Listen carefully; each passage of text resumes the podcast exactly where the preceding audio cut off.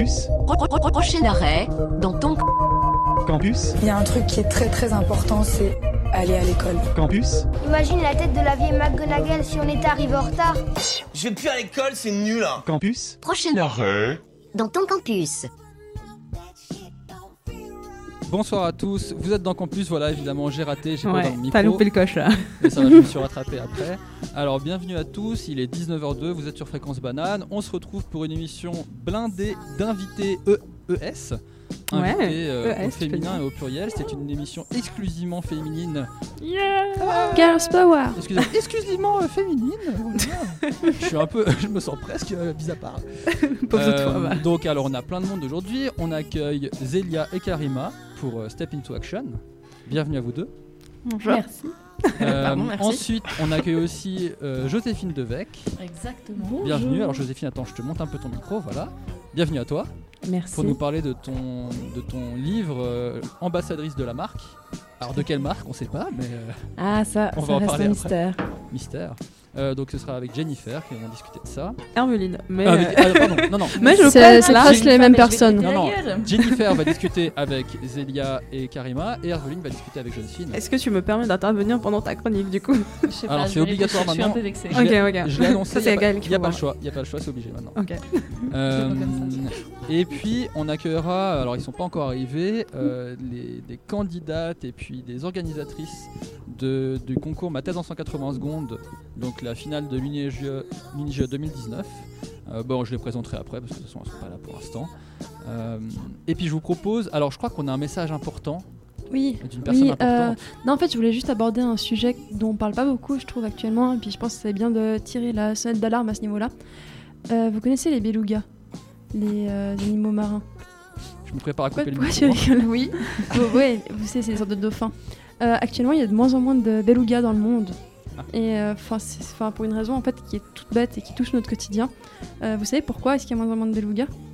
Non. En fait, je sais pas Le si c'est une plastique. blague ou pas. En fait. C'est- S'il y a moins de belugas, c'est parce qu'il n'y a plus de beloufilles.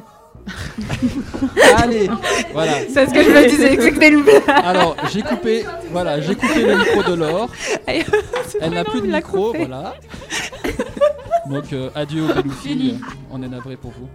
Euh, je vous propose avant de s'écouter un petit morceau de Alouri. Mon nouveau spectacle dans dans toute toute la France. Putain, elle m'a piqué dans le micro quoi. Euh, je vous propose une rapide actualité euh, de l'association Erasmus, comme on fait euh, toutes les deux semaines. Donc euh, pour vous donner un peu une idée des activités qu'ils font. Alors, qu'est-ce que vous pourrez faire avec Erasmus? Alors, un événement, bon, moi je vous conseille pas d'y aller personnellement parce que c'est Ok, pas c'est génial, c'est- tu fais de la bonne non, pub. c'est c'est pas une soirée super, il faut une soirée en fait euh, au terreau.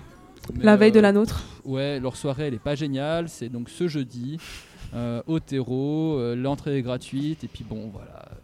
Ouais. Mais je vous conseille de venir à la soirée de Fréquence Banane, Qui est qui est vendredi. ce vendredi pour les 10 ans de notre radio, de, de la radio genevoise. Donc n'allez pas au terreau à la soirée de scène jeudi. Voilà. En gros, préservez-vous pour vendredi. Tu peux Ensuite, dire euh, ça. un deuxième, une deuxième annonce extrêmement importante. Ils organisent une visite au CERN, mais c'est complet. Donc vous ne pouvez plus vous y inscrire, mais voilà, c'est pour vous donner un peu idée de qu'est-ce que fait ESN. Ils proposent des super visites hyper intéressantes, donc euh, au CERN euh, le 5 avril. Voilà, donc vous pouvez pas y aller parce que c'est déjà complet. Ensuite, un voyage à Martigny, un super voyage. euh, le prix n'est pas encore déterminé, donc encore une information très importante que je vous donne ce soir. Mais ce voyage à Martigny aura lieu euh, le 6 avril, toute la journée. Donc euh, c'est un peu dans la lignée de- des week-ends qu'ils organisent pour faire découvrir la Suisse aux étudiants Erasmus. Et enfin, dernier événement, la soirée Zofing, donc la soirée Z Room Volume 2. Donc ils sont partenaires avec euh, le 6 avril également. Voilà, il faudrait enchaîner. hein. Euh, entrée gratuite avec la carte ESN et puis euh, une soirée euh, qui, peut être sympa aussi pour découvrir l'ambiance un peu de confrérie étudiante. Alors je sais pas à quel point ils vont faire de la pub pour leur confrérie, mais, voilà. Sachez qu'il n'y a pas encore de, pub night, leur célèbre pub night des mercredis, il n'y en a pas qui sont annoncés, mais ils vont annoncer bientôt. Donc suivez-les sur leur page Facebook et vous aurez toutes les infos. Voilà, je vous propose qu'on s'écoute un petit morceau et après on va discuter de Step into Action. A tout de suite. Thank you.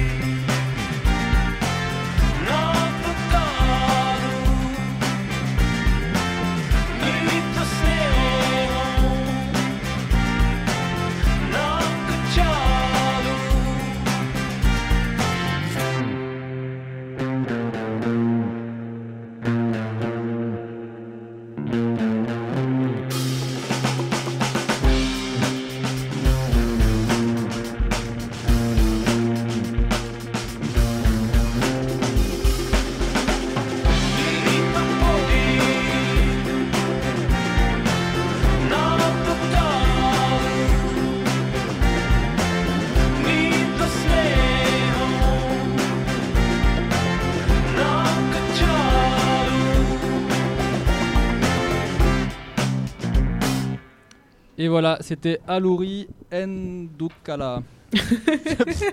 T'as t'as un peu de mal non, à prononcer. Ouais, je suis même pas sûr de qui est l'artiste. Ouais, non, l'artiste c'est Aluri. Voilà. Alors, je vous propose bah, qu'on enchaîne tout de suite. Oui, alors on a l'honneur, merci mesdames d'être là ce soir, d'accueillir Step Into Action. Bonsoir. Merci, bonsoir. Alors vous n'êtes pas Step Into Action en soi, mais presque. Donc euh, Karima et Zélia. Donc Karima Ay- Yaya, Oui, j'ai bien ça. prononcé, Parfait. et Zélia Dreyfus. Bonsoir. À vous. Bonsoir, Jennifer. Vous êtes, vous êtes bien installés Vous avez votre verre d'eau? Ouais, Vous n'avez pas eu les bonbons encore? Non, elle nous a privé de bonbons. Bah, Je ça arrive bientôt, c'est pas après. Tout travail mérite un dû. tu sais. Bon, bah, on va travailler alors. Tout travail mérite bonbon. Voilà. Exactement. Alors, est-ce que vous pouvez nous vous présenter rapidement en deux mots ce que vous faites un peu dans la vie Vous pouvez ou pas dire votre âge, c'est comme vous voulez. Euh, ben, vas-y, Zélia. Euh, donc, c'est mon prénom c'est Zélia et euh, Ah, c'est vrai que c'est une question vais- compliquée. ce que je fais dans la vie en ce moment, ben, je, je fais un apprentissage assistante socio-éducatrice et je travaille aux EPI, donc aux établissements publics pour l'intégration, dans la partie handicap psychique. Ok, super intéressant. Est-ce qu'il y a un lien avec Step Into Action ou pas du tout? Euh, pff, non, bah non, pas vraiment. non, je... Bah oui, euh, c'est, c'est partiellement, c'est, du social et Step, c'est, euh, enfin Step into Action, c'est, aussi. euh, Alors, on peut dire social. Step du coup. Parce que je, te, je vois que tu C'est pour les intimes. Alors, on- je Ah, sais pas si on en a. je suis pas encore artiste, d'accord, je le comprends. Ok, d'accord. Et du coup, toi, Karima Euh, donc, euh, du coup, moi, euh, bah, moi, je suis une personne euh, très engagée. Euh, J'aime bien me définir par, euh, par autre chose que les trucs euh, traditionnels où je très fais bien. ci, je fais ça et tout. Et euh, voilà, et donc du coup, j'ai toujours été super engagée euh, dans le milieu associatif et euh, c'est comme ça que je suis atterrée à Step Into Action. Donc euh, voilà, ça fait 4 ans que je suis engagée dans ce projet de manière assez euh, intensive, je dois dire. Ok, c'est quoi ton, ton rôle, ton statut? Alors euh, moi dans le projet j'ai commencé en tant que bénévole en Ok. fait il y a 4 ans et puis là depuis je sais plus un an et demi, deux ans peut-être, je suis la coordinatrice du projet. Donc, Ok. au niveau, euh, Donc, général. alors, je vais quand même définir un peu Step Into Action, enfin en tout cas ce que j'ai compris. Donc, c'est une association qui encourage les jeunes de 15 à 19 ans à se mobiliser afin de changer la société en touchant à la thématique du développement durable à travers la mise en place de projets concrets. ouais, c'est pas mal. Ça va? C'est bien, c'est Ouais, bien. ça va. On est dans le thème. Ok. Qu'est-ce que vous, vous pouvez rajouter? Du coup, c'est quoi votre définition de Step Into Action Si la mienne euh, n'est pas peut-être euh, 100% Elle est très bien. Elle est très bien. Elle est très bien. Ok, d'accord. Alors, est-ce que vous pouvez nous parler justement de la sauce, sa création, son histoire euh, Enfin, pourquoi et comment? Peut-être que je vais le faire parce que j'y étais. Du coup. euh, Création Et puis de feras la l'association. question suivante. Ok. Euh, du coup, bah, en fait, la, la création, elle a été créée en 2015 Ah, c'est par une équipe de bénévoles. Ouais. En fait, à la base, le projet était fait par une euh, l'association Euphoria, Mhm. d'où le lien en fait. euh, voilà, on va parler les deux de projets. Foria. Voilà. après. Mais donc le projet en lui-même existe depuis euh, plus longtemps, mais l'association en tant que telle a été créée fin 2015, donc par l'équipe de bénévoles qui organisait le projet afin de, bah, de permettre son développement et euh, d'où aussi bah, le poste salarié, tout ça et tout, la recherche de fonds. euh, voilà, donc vraiment investir dans ce projet à fond pour qu'il se développe à Genève mais aussi en Suisse. Donc euh, ça c'était un peu la... En, bref, hein. ouais, c'est ça. Et euh, du coup, euh, Zélia, enfin, je t'ai pas posé la question, mais ça fait combien de temps du coup que tu fais partie de Step Into Action? Euh, ça va faire trois ans cet automne. Deux ans et demi à peu près que je suis bénévole dans l'association, dans l'équipe euh, organisatrice du projet. Ok, et, et pourquoi en fait Step Into Action? Pourquoi t'as choisi Euh, cette sauce Pourquoi pas faire Grande Banane, ouais. tu vois? Euh, L'histoire, elle est un petit peu rigolote. Ma sœur, elle travaille euh, pour Euphoria. Et euh, en 2016, en automne 2016, j'étais pas super active dans ma vie. Tu étais euh, une glandue. Exactement. Euh, et euh, ma sœur, euh, qui sait très très bien faire, me faire culpabiliser, m'a en gros fait culpabiliser pour que je sois bénévole sur l'événement de Step Into Action. Et après l'événement, euh, j'ai décroché. Ok, donc t'as kiffé. Donc c'est vraiment, donc il y a vraiment un lien enfant bénévole qui se crée ou c'est plutôt euh, enseignant, enfin élève pardon. Euh, je peux- De quoi on parle? Non parce que c'est vraiment, alors moi ce que j'ai compris c'est que euh, vous donnez un peu des outils et des clés aux collégiens Mhm. pour euh, qu'ils implémentent des projets qui leur tiennent à cœur pour changer la société, d'où le lien avec justement le développement durable. Donc il y a vraiment un lien qui se crée justement entre les collégiens et vous? Ou pas du tout? Oui, il y a un lien qui se crée euh, entre nous, mais là, je crois que ce qui avait fait crutcher euh, Zélia, c'était peut-être plus les bénévoles entre eux. Ah, d'accord. Non, mais aussi l'aspect euh, sur. euh, Ouais. Pardon, je, je parlais dans un micro tout droit, j'ai un peu du mal, je bouge beaucoup la tête quand je parle et les mains. Qu'est-ce que vous voyez pas?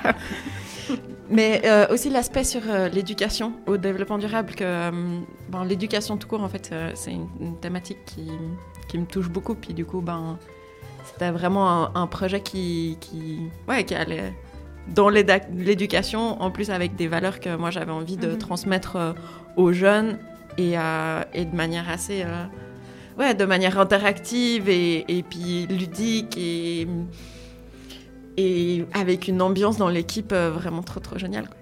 Et du coup, la thématique de, du développement durable.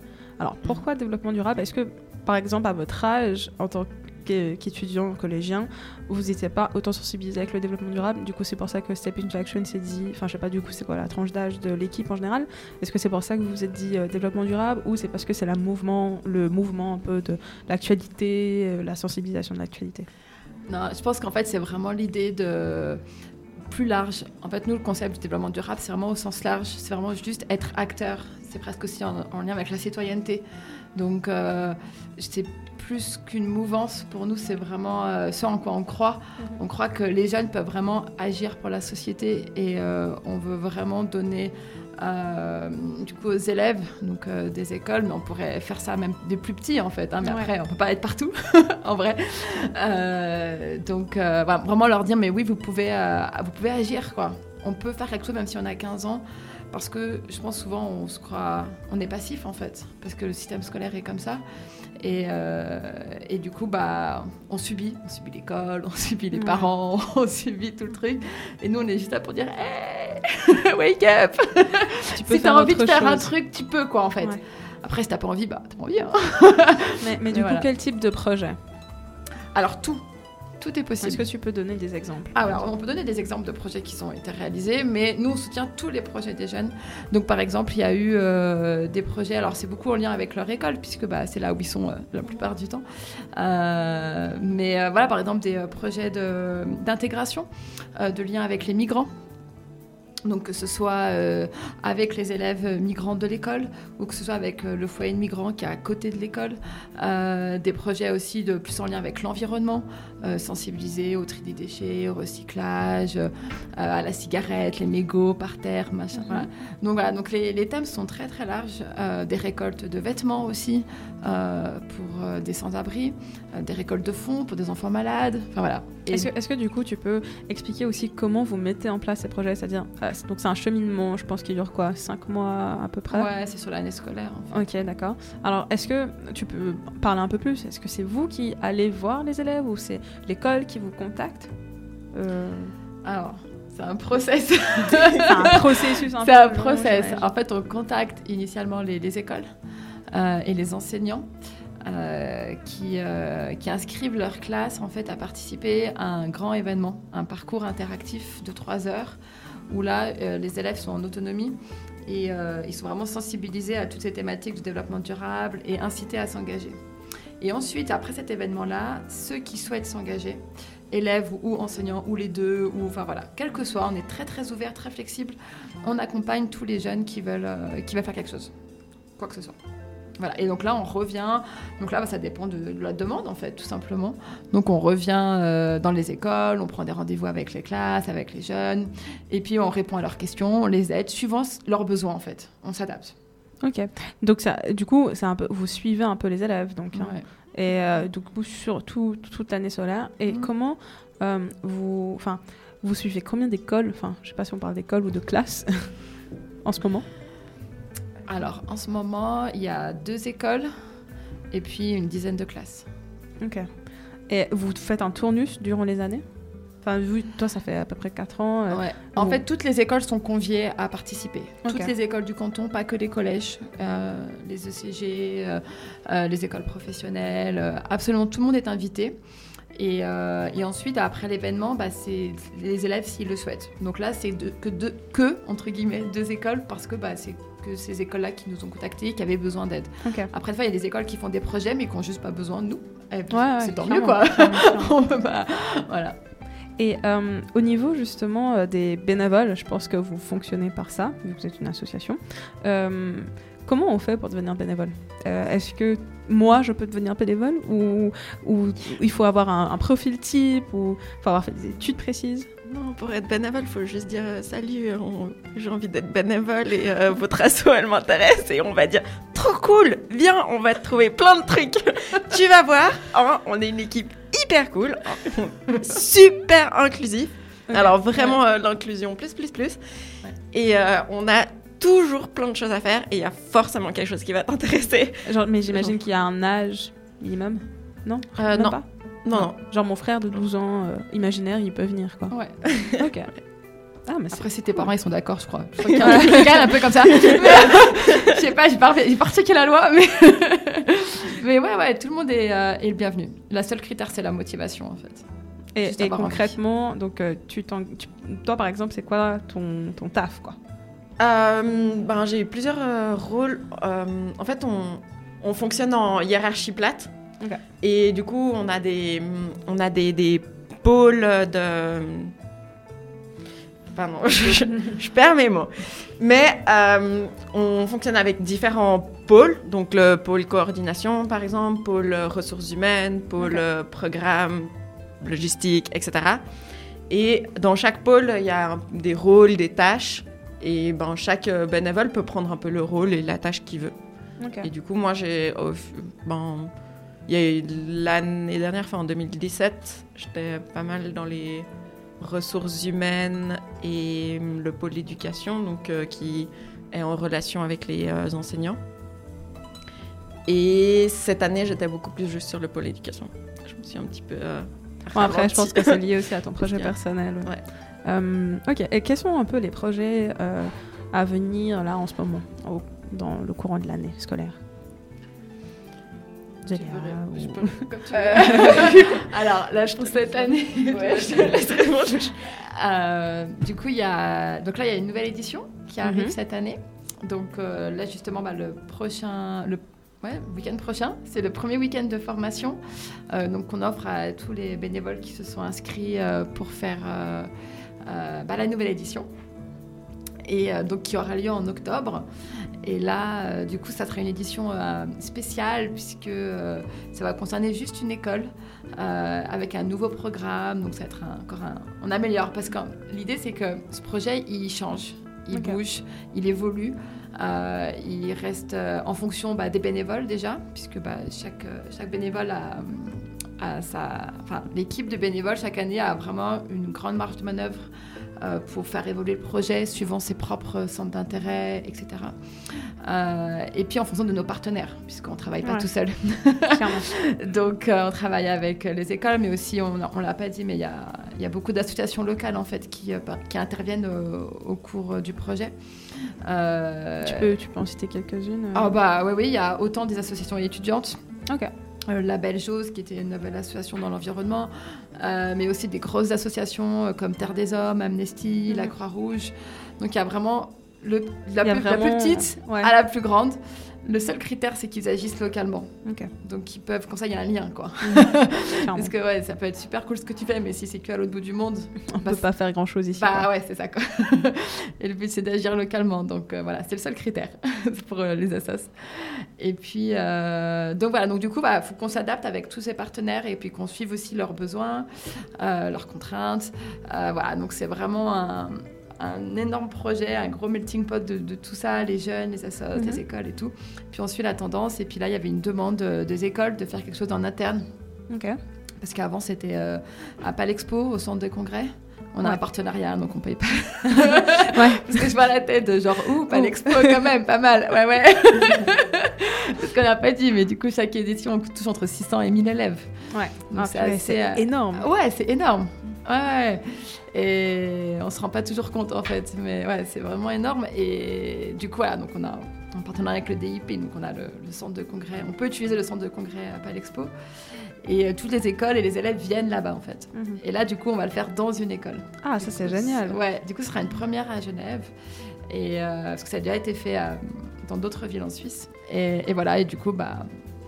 Ça sera un- il y aura encore d'autres, mais là c'est en cours de construction, alors je peux pas non plus trop vous en dire parce que c'est encore. euh, Alors du coup, alors si on peut pas parler du, du projet Si, futur. Est-ce que du coup, vous pouvez nous raconter euh, un des projets qui, qui vous a touché? Est-ce que toi aussi, tu as suivi du coup euh, les élèves? Oui, Ouais, oui, bien sûr. Tu peux, toi, parler d'une expérience peut-être que tu as eu avec un projet, étu- enfin étudiant, je vais dire, ouais, on va dire étudiant, de, de collégien. Euh, ben, en 2016, quand j'ai commencé, du coup, euh, on est allé. euh, Il y avait des- un groupe d'élèves euh, de l'école Henri Dunant qui avait, avait organisé un repas pour, pour les migrants à l'association 99 au Charmy. Et euh, ouais, ils avaient Wow. euh, vraiment. Ouais, c'était- c'était- il y avait, je- quand on avait, nous on avait, moi j'avais juste été sur l'événement puisque j'avais malheureusement pas vraiment pu suivre complètement les Mhm. élèves cette fois-ci, mais mais euh, du coup j'avais été sur euh, leur euh, repas, j'étais arrivée là-bas et euh, il y avait quoi, il y avait, il y avait quoi, une bonne euh, cinquantaine, euh, ouais, pardon, le micro, je, je recherche un peu la confirmation des nombres, Oui, mais il y avait quoi, une bonne cinquantaine euh, de, de, de personnes qui étaient là et euh, ils avaient, euh, bon, ils avaient pas fait, un- ils avaient pas fait le, le repas le, le plus végétarien parce que nous, comme association, on est végétarien, donc du coup, euh, après, les individus dans l'association euh, ont euh, leurs propres valeurs, mais euh, et ouais, c'était assez, euh, c'était hyper touchant la, la Je pense que ouais, c'est intense émotionnellement de voir ça. Quoi. Pardon, je fais oui avec la tête. C'est pas grave, c'est une première à la radio, ça arrive. Bah, c'est vrai que c'était impressionnant parce que les migrants, ils étaient pas francophones, quoi. C'était vraiment des euh, premiers arrivants. Et, et du coup, la, voir la communication, en fait, puis au final, c'est passé par la danse, et puis la Ah, culture, ah, la musique, Incroyable. et puis l'entraide euh, pour la préparation du repas, euh, qui avait été fait en collaboration entre des élèves et des migrants. Donc c'était vraiment, ouais, ouais, je pense que c'était fort en émotion pour, euh, pour tous les, les participants et, et les élèves. Et c'était vraiment chouette de voir cette synergie, en fait, euh, se créer. Ouais, là, je pense qu'on on- finalement on réalise que le social est vachement important et que même un enfant, enfin un collégien du coup, a- ouais, je dis souvent enfant, je un, un collégien du coup, il, il a vraiment des valeurs humaines. Et euh, ouais, je pense, j'imagine que ça va être vachement beau de voir ça. Euh, alors, on, on me fait signe qu'il nous reste plus beaucoup de temps, malheureusement. Euh, mais j'avais une question. euh, concernant justement Euphoria. Donc j'ai cru comprendre que Step into Action était très lié à Euphoria. Est-ce que euh, vous pouvez nous parler un peu plus de cette plateforme euh, qui est Euphoria? Euh, tu veux le- je vais essayer.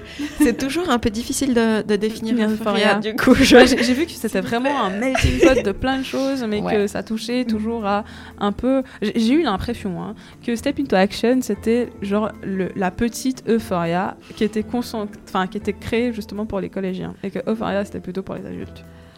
Ouais, on peut, ça, ça- ça peut être une manière de voir les choses. En- Step into Action, c'était un des programmes de Euphoria, Ok. qui est du coup, parce que c'est quand même un sacré gros programme et un sacré gros projet, c'est devenu sa propre association. Mais du coup, oui, on est encore beaucoup en lien avec eux et euh, on, on travaille toujours ensemble et Mhm. c'est c'est pas... On partage les Ouais. mêmes valeurs. On etc. partage les mêmes valeurs, etc.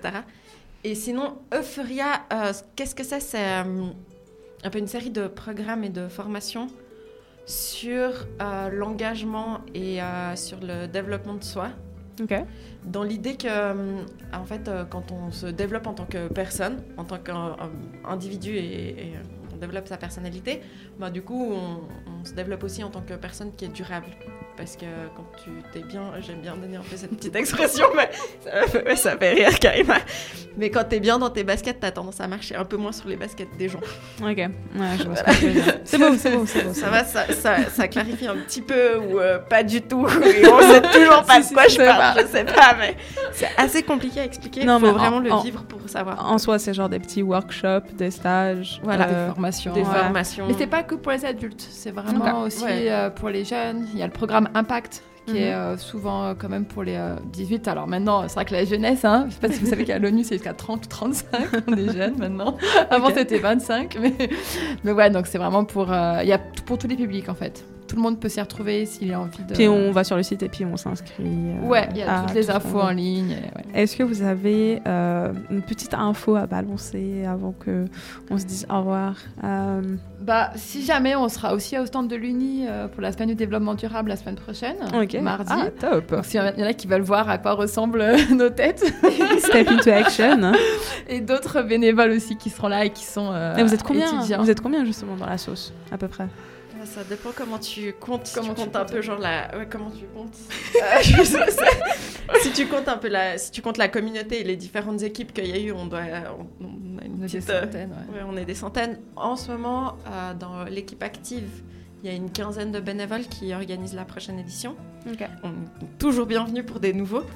Il y a suffisamment à faire. Et après, sur, sur un vé- événement, il y a entre 40 et 60 bénévoles. Ok. Ah ouais, quand même, une bonne équipe qui tourne. Ouais. Bah écoutez, euh, merci d'être venu nous parler de Step into Action. Bah, merci à vous pour l'accueil, c'était chouette. Et Merci puis, ben, on, on vous serait justement la semaine prochaine à l'UNIGE pour euh, la semaine du développement durable. Et ben, on vous dit à une prochaine et à tout bientôt. Merci, au revoir, bonne soirée. Et du coup, on vous laisse avec Giant Papaya Come Again. Just having fun with some friends and playing who was smartest. Rhyming on the beatbox, we didn't get rewarded. We're more than an oh shit, freestyling was a target. peace, love, and having fun. The unity had just begun. If I look back at where I'm from, I feel like heavy hearted. Being there and that's done, days pass, world spun. Bunch of kids talking guns can say I was an artist. But shit evolves, you know how it goes. And the stuff you really love, you will always keep it close. Make it your best friend and best foe. Makes sense, you gotta grow. I always try to be up to the best rappers I know. Yeah, I don't really need more cash and what I reach for. Recognition's good enough. Yeah, yeah. Yeah, life's a bitch, but I know I won't take a no role. Showing off and playing tough. Yeah, I don't really need more cash and what I reach for. Recognition's good enough. Yeah, yeah. Yeah, life's a bitch, but I know won't take a no role. Showing off and playing tough. Come on. Quick parking lots, aiming for the red carpet. So to speak, into the rap in the crappy markets. Never did it for the money. If I had, I would have stopped it. Way before the first time that I was disregarded. But fuck that, I kept on. Put my heart and soul in songs. Glass of rum and hit the bong like Cypress Hill, I felt strong. Always knew where I belonged. Didn't wanna sound wrong. No ghetto where I'm from. I never try to be a don. Try to be me. It's all I can be. No thick chains or strip chicks up in my clips, bitch. Please focus on my music. If you don't know what we doing, authentically and fuck the fame, the shit is just illusion. Broken the game with different names as the goods got greater. Along the way, tracks were made straight from Broker's area. Took part in different projects, the more the merrier. Started to spit rounds on stage and never changed behavior. Ciphers turn into small gigs that turn into showcases, turn into concerts and first parts. I just love what we all did, though we had some low phases. But after strong word, the curse falls. Still working on it, don't need bitches twerking on it. We got what we need to drop it, nothing you can do to stop it. Shouldn't think that you won't. We are gonna choose a topic, coming up with true hip hop and doing what it takes to pop it. Yeah, I don't really need more cash and what I reach for. Recognition's good enough. Yeah, life's a bitch, but I know I won't take a no role, showing up and playing tough. Cause you should know it's only love we send now. Never play pretend now. Bringing up what went. Ooh, now I'm gonna lose another 10 rounds. To blend in or stand down. Hoping to get 10 pounds. Come again, singing what will match this sound. Come again, bringing up what's gone now.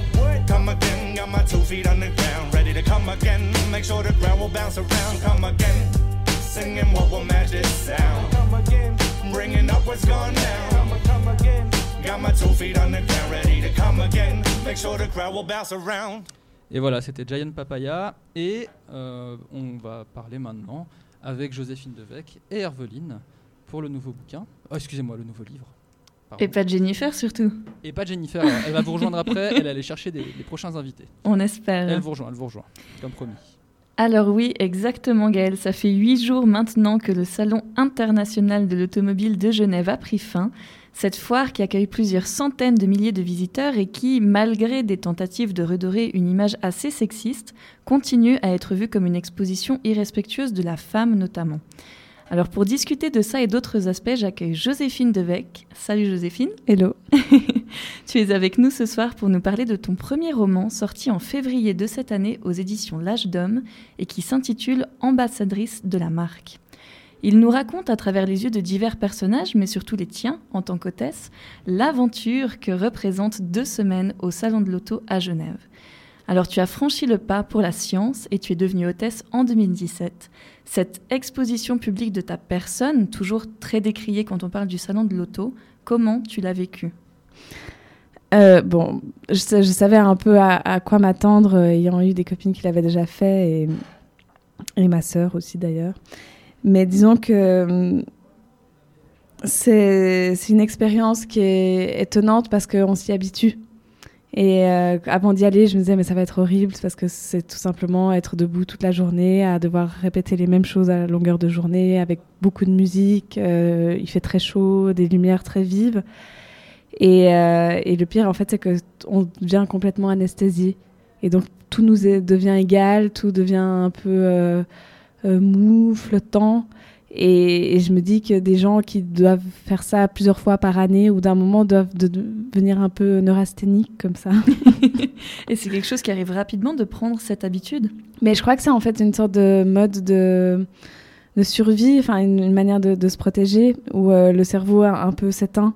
Et euh, donc pour parce que si on est tout le temps critique et c'est ça qui était difficile pour moi vu que moi j'y allais pour écrire sur le salon, c'est que j'étais toujours en train de prendre des notes, à, à dire ah oui il y a ça, puis il y a ça, puis ah, ça c'est vraiment ça va pas, etc. Et euh, en fait si on fait ça, c'est insupportable parce qu'il y a tout qui ne va pas dans ce, dans ce milieu. A- c'est, on est quand même. Pourquoi on a besoin de mettre des êtres humains à côté de voitures dans une exposition de voitures? Euh, Pourquoi ces personnes doivent absolument répéter à longueur de journée les mêmes choses? Et surtout, pourquoi c'est principalement des blancs sveltes qui ont entre 20 et 30 ans Alors effectivement, face à des revendications, euh, notamment féministes, mais aussi juste de citoyens lambda qui se disent qu'en 2019, une fille sur un capot d'une voiture, ça peut faire mauvais genre, euh, les marques semblent faire quand même des efforts envers leurs employés. Quel a été ton sentiment par rapport à ce que tu imaginais? Alors effectivement, moi, euh, avant d'y aller, j'imaginais que c'était principalement des femmes à moitié nues sur des capots, ce qui n'est plus le cas. Il y a encore quelques marques de luxe où qui vont mettre que des femmes très sexy euh, sur des talons euh, euh, très hauts. Mais effectivement, moi j'ai travaillé pour une marque qui est plutôt familiale et donc c'était autant garçons, de garçons que de filles qui travaillaient sur le stand. Les vêtements étaient tout à fait ok, disons. Mais ce, qui est, devient en fait plus choquant, c'est toutes les stratégies qui sont mises en place pour faire croire aux gens que leur futur euh, leur bonheur dépendent d'une voiture. Et donc, c'est euh, il faut être poli, il faut parler trois langues, il faut être charmant, il faut toujours sourire, il faut toujours être heureux. En gros, on vit dans une sorte de publicité pour Kellogg's euh, et c'est pas la réalité. Enfin, moi, moi cette réalité m'intéresse pas du tout. Elles sont où les aspérités? Elles sont où les, les différences? Elles sont où les. hum, Ce qui, ce qui nous touche, je crois, enfin, dans- en tout cas, moi, ce qui me touche dans l'être humain, c'est que, c'est que chacun est singulier et chacun a des failles et c'est ça qui est beau. Et là, en fait, on est tous. Tout le monde se ressemble. Mais finalement, est-ce que tu penses que le public est dupe par rapport à ça? Moi, je pense qu'il prend ça comme une sorte d'attraction. C'est euh, comme une sorte de foire, euh, fête foraine. Euh, on, on sait que c'est évidemment pas la réalité, mais c'est reposant dans son quotidien de se dire qu'il y a des mondes comme ça où tout est artificiel et, et lisse. Enfin, je pense qu'il y a quelque chose de rassurant là-dedans, que ce serait possible d'avoir un monde lisse. Je sais pas. Un doux rêve. Alors, dans ton livre Ambassadrice de la marque, un chapitre sur deux, on est dans ta tête d'hôtesse et l'autre d'un personnage lambda, toujours différent, et qui vient au salon pour des raisons très variées. Donc, un public hétérogène à cette messe de la voiture, mais qu'est-ce qui se retrouve chez tout le monde? Hum, bonne question. Euh, je pense qu'il y a quand même. euh, Parce qu'il y a. Par exemple, il y a le personnage euh, de Shimon, qui est donc euh, un travailleur polonais qui vient ici pour nettoyer les, les voitures. Dont on va reparler d'ailleurs. Ou la tante qui accompagne son neveu qui voulait absolument voir des voitures. Et donc là, il y en a qui sont clairement là pour l'argent. Mais alors oui, alors voilà, c'est peut-être le point commun, c'est l'argent. C'est ceux, il y a ceux qui y travaillent et donc qui sont là pour se faire de l'argent, et des autres qui sont là pour soit acheter une voiture, soit pour regarder quelque chose qui vaut beaucoup d'argent. Il y a vraiment ce rapport de l'argent comme euh, dénomi- dénominateur commun de succès, de, de preuve qu'on a réussi dans la vie, ou, euh, au contraire, ben, puisqu'on n'a pas encore accédé au succès, on doit y travailler. Ça me fait penser à une, une petite anecdote de mon ancien prof de biologie, euh, quand j'étais euh, étudiante au lycée, qui nous racontait que à Woodstock, euh, il y avait euh, à la base, euh, un- ce festival était prévu pour euh, quelques, je sais plus, 5000 euh, 5000 spectateurs, Mhm. quelque chose comme ça, que finalement il y en a vu 500 000, ou j'ai plus les chiffres en tête, un truc énorme, et que l'organisateur, ou bref, c'est une anecdote un petit peu, euh, un petit peu euh, bancale, mais avait dit qu'en fait les gens avaient euh, explosé toutes les barrières et étaient entrés illégalement dans le festival, avait dit c'est la fin du dieu dollar, et ce prof nous disait eh bien non, c'était le début du dieu dollar, et c'est un peu du coup ce qu'on retrouve dans cette exposition. hein. Tout à fait. Alors moi j'ai donné mon anecdote et j'aimerais connaître si possible ta meilleure anecdote avec un visiteur ou une visiteuse. Ouh.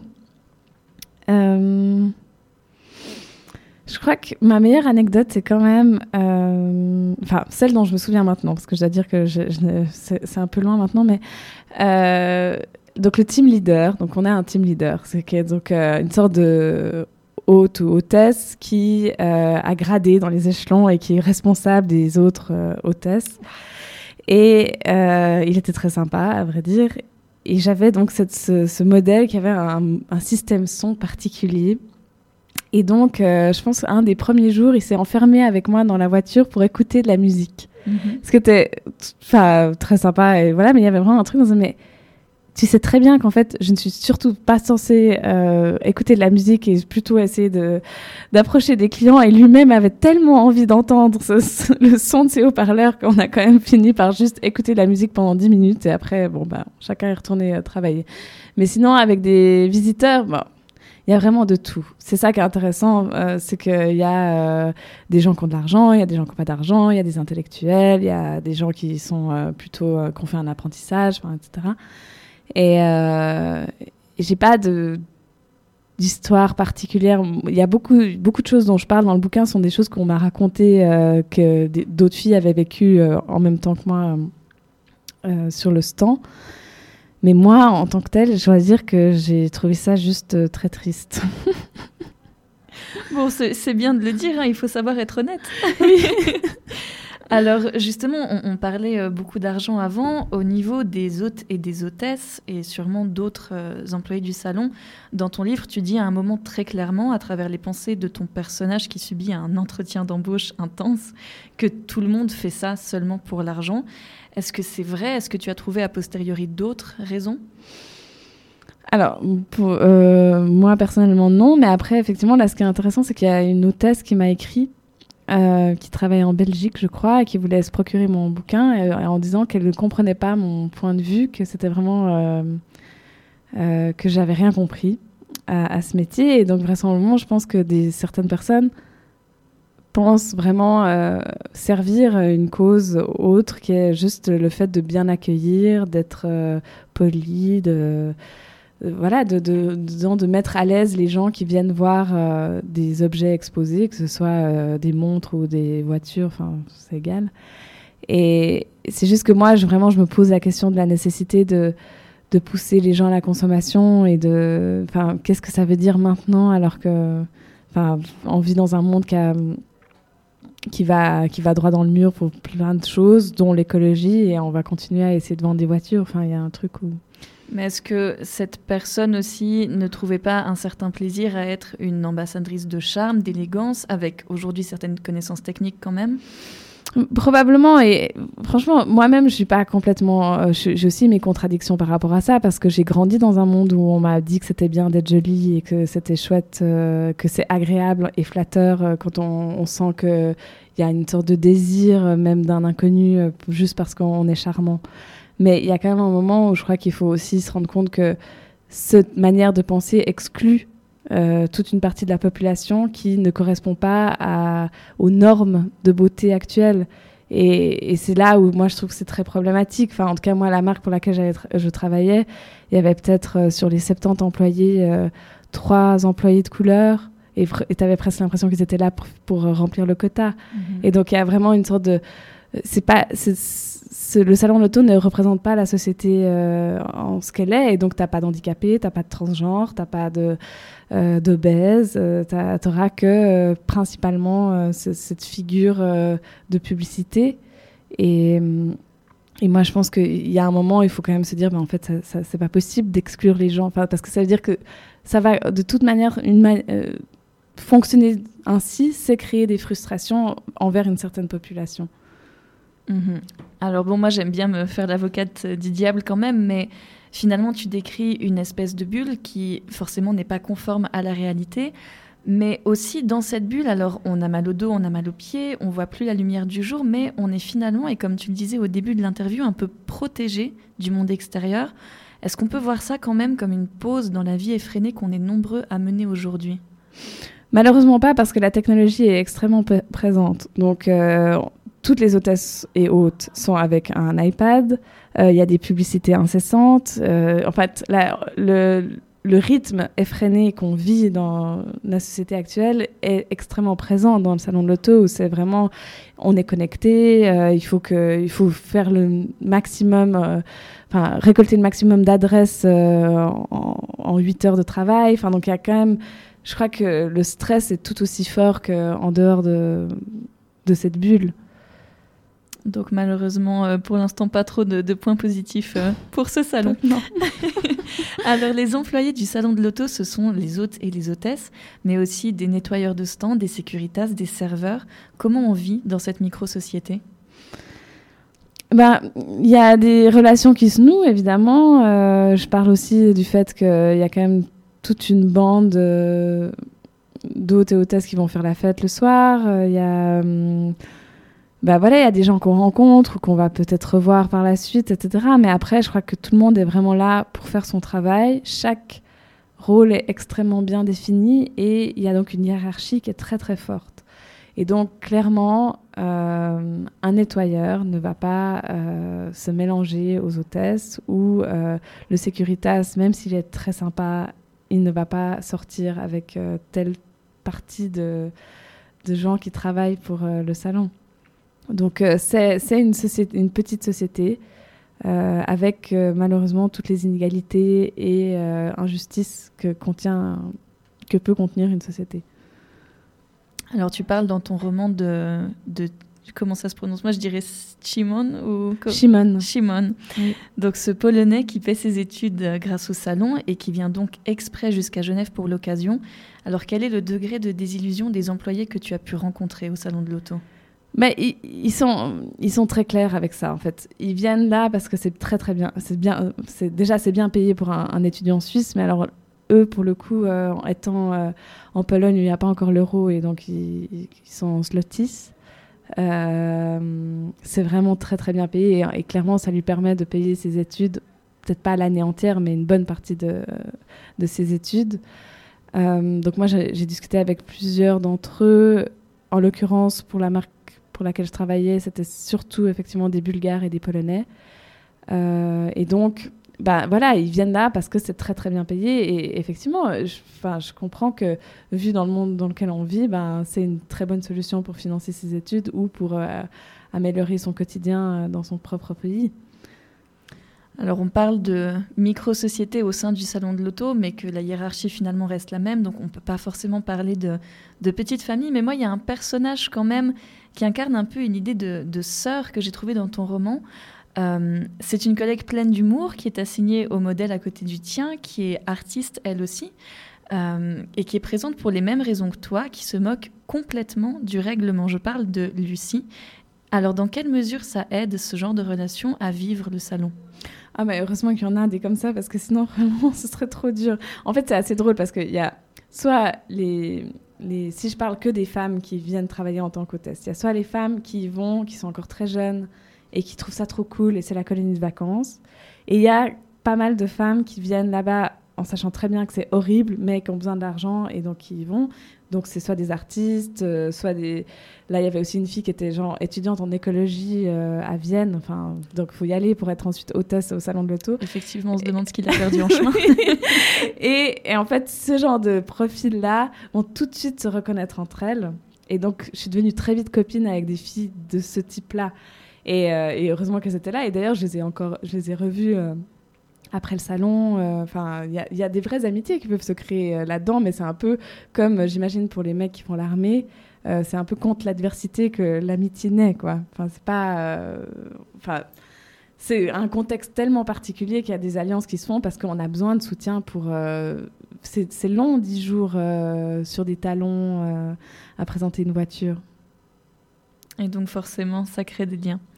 Alors moi, il y a une autre relation qui m'intéresse énormément, c'est celle à ta voiture. tu avais un modèle très précis dont tu t'occupais pendant deux semaines à inlassablement montrer aux, aux visiteurs. Alors est-ce qu'il y a une appropriation de l'objet, un pincement au cœur même de lui dire au revoir? Alors, un pincement au cœur, peut-être pas. Euh, à vrai dire, moi, j'aurais préféré avoir un autre mo- modèle. euh, mais donc, ce cabriolet, non, c'était marrant. Au, au moins, j'avais l'avantage de pouvoir ouvrir et fermer euh, la capote de la voiture à longueur de journée. ce qui était super. Mais euh, non, euh, j'ai vraiment aucune nostalgie de, de ce monde ni de la voiture que je représentais. Et pourquoi euh, tu regrettes d'avoir eu ce modèle-là et pas un autre? Mais parce que j'aurais adoré avoir le camping-car. Pourquoi ça Mais parce que j'aurais pu, oui, j'aurais pu, j'aurais pu déployer les couchettes et puis me- à la limite faire une petite sieste à un moment donné, je sais pas. Regardez comme ça marche bien. Oui, c'est ça.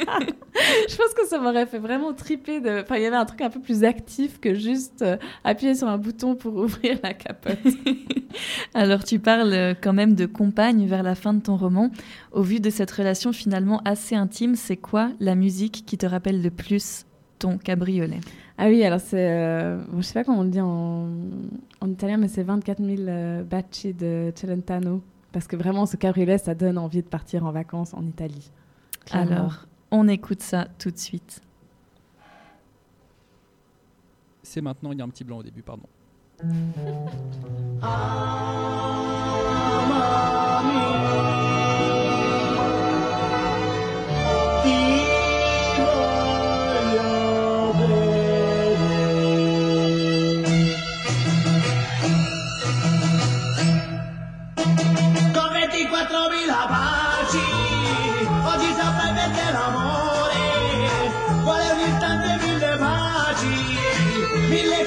vuole allora.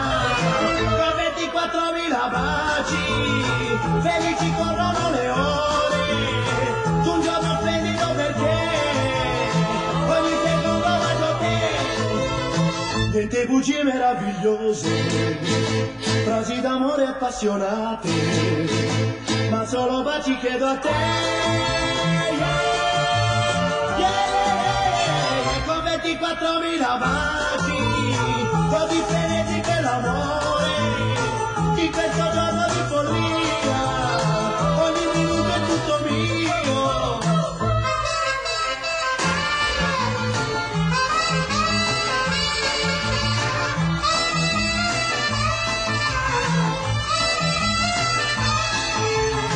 Niente bugie meravigliose, frasi d'amore appassionate ma solo baci chiedo a te.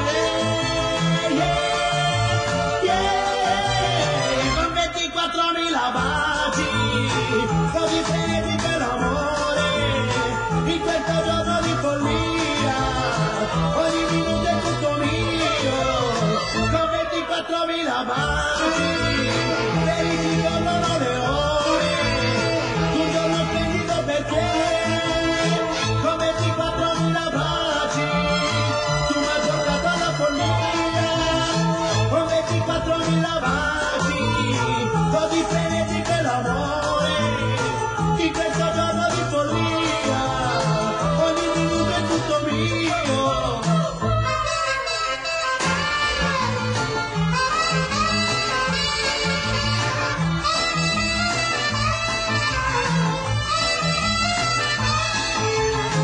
Niente bugie meravigliose, frasi d'amore appassionate, ma solo baci chiedo a te. Yeah, yeah, con 24.000 baci, così freddi per amore, in questo giorno di follia, ogni minuto è tutto mio, con 24.000 baci,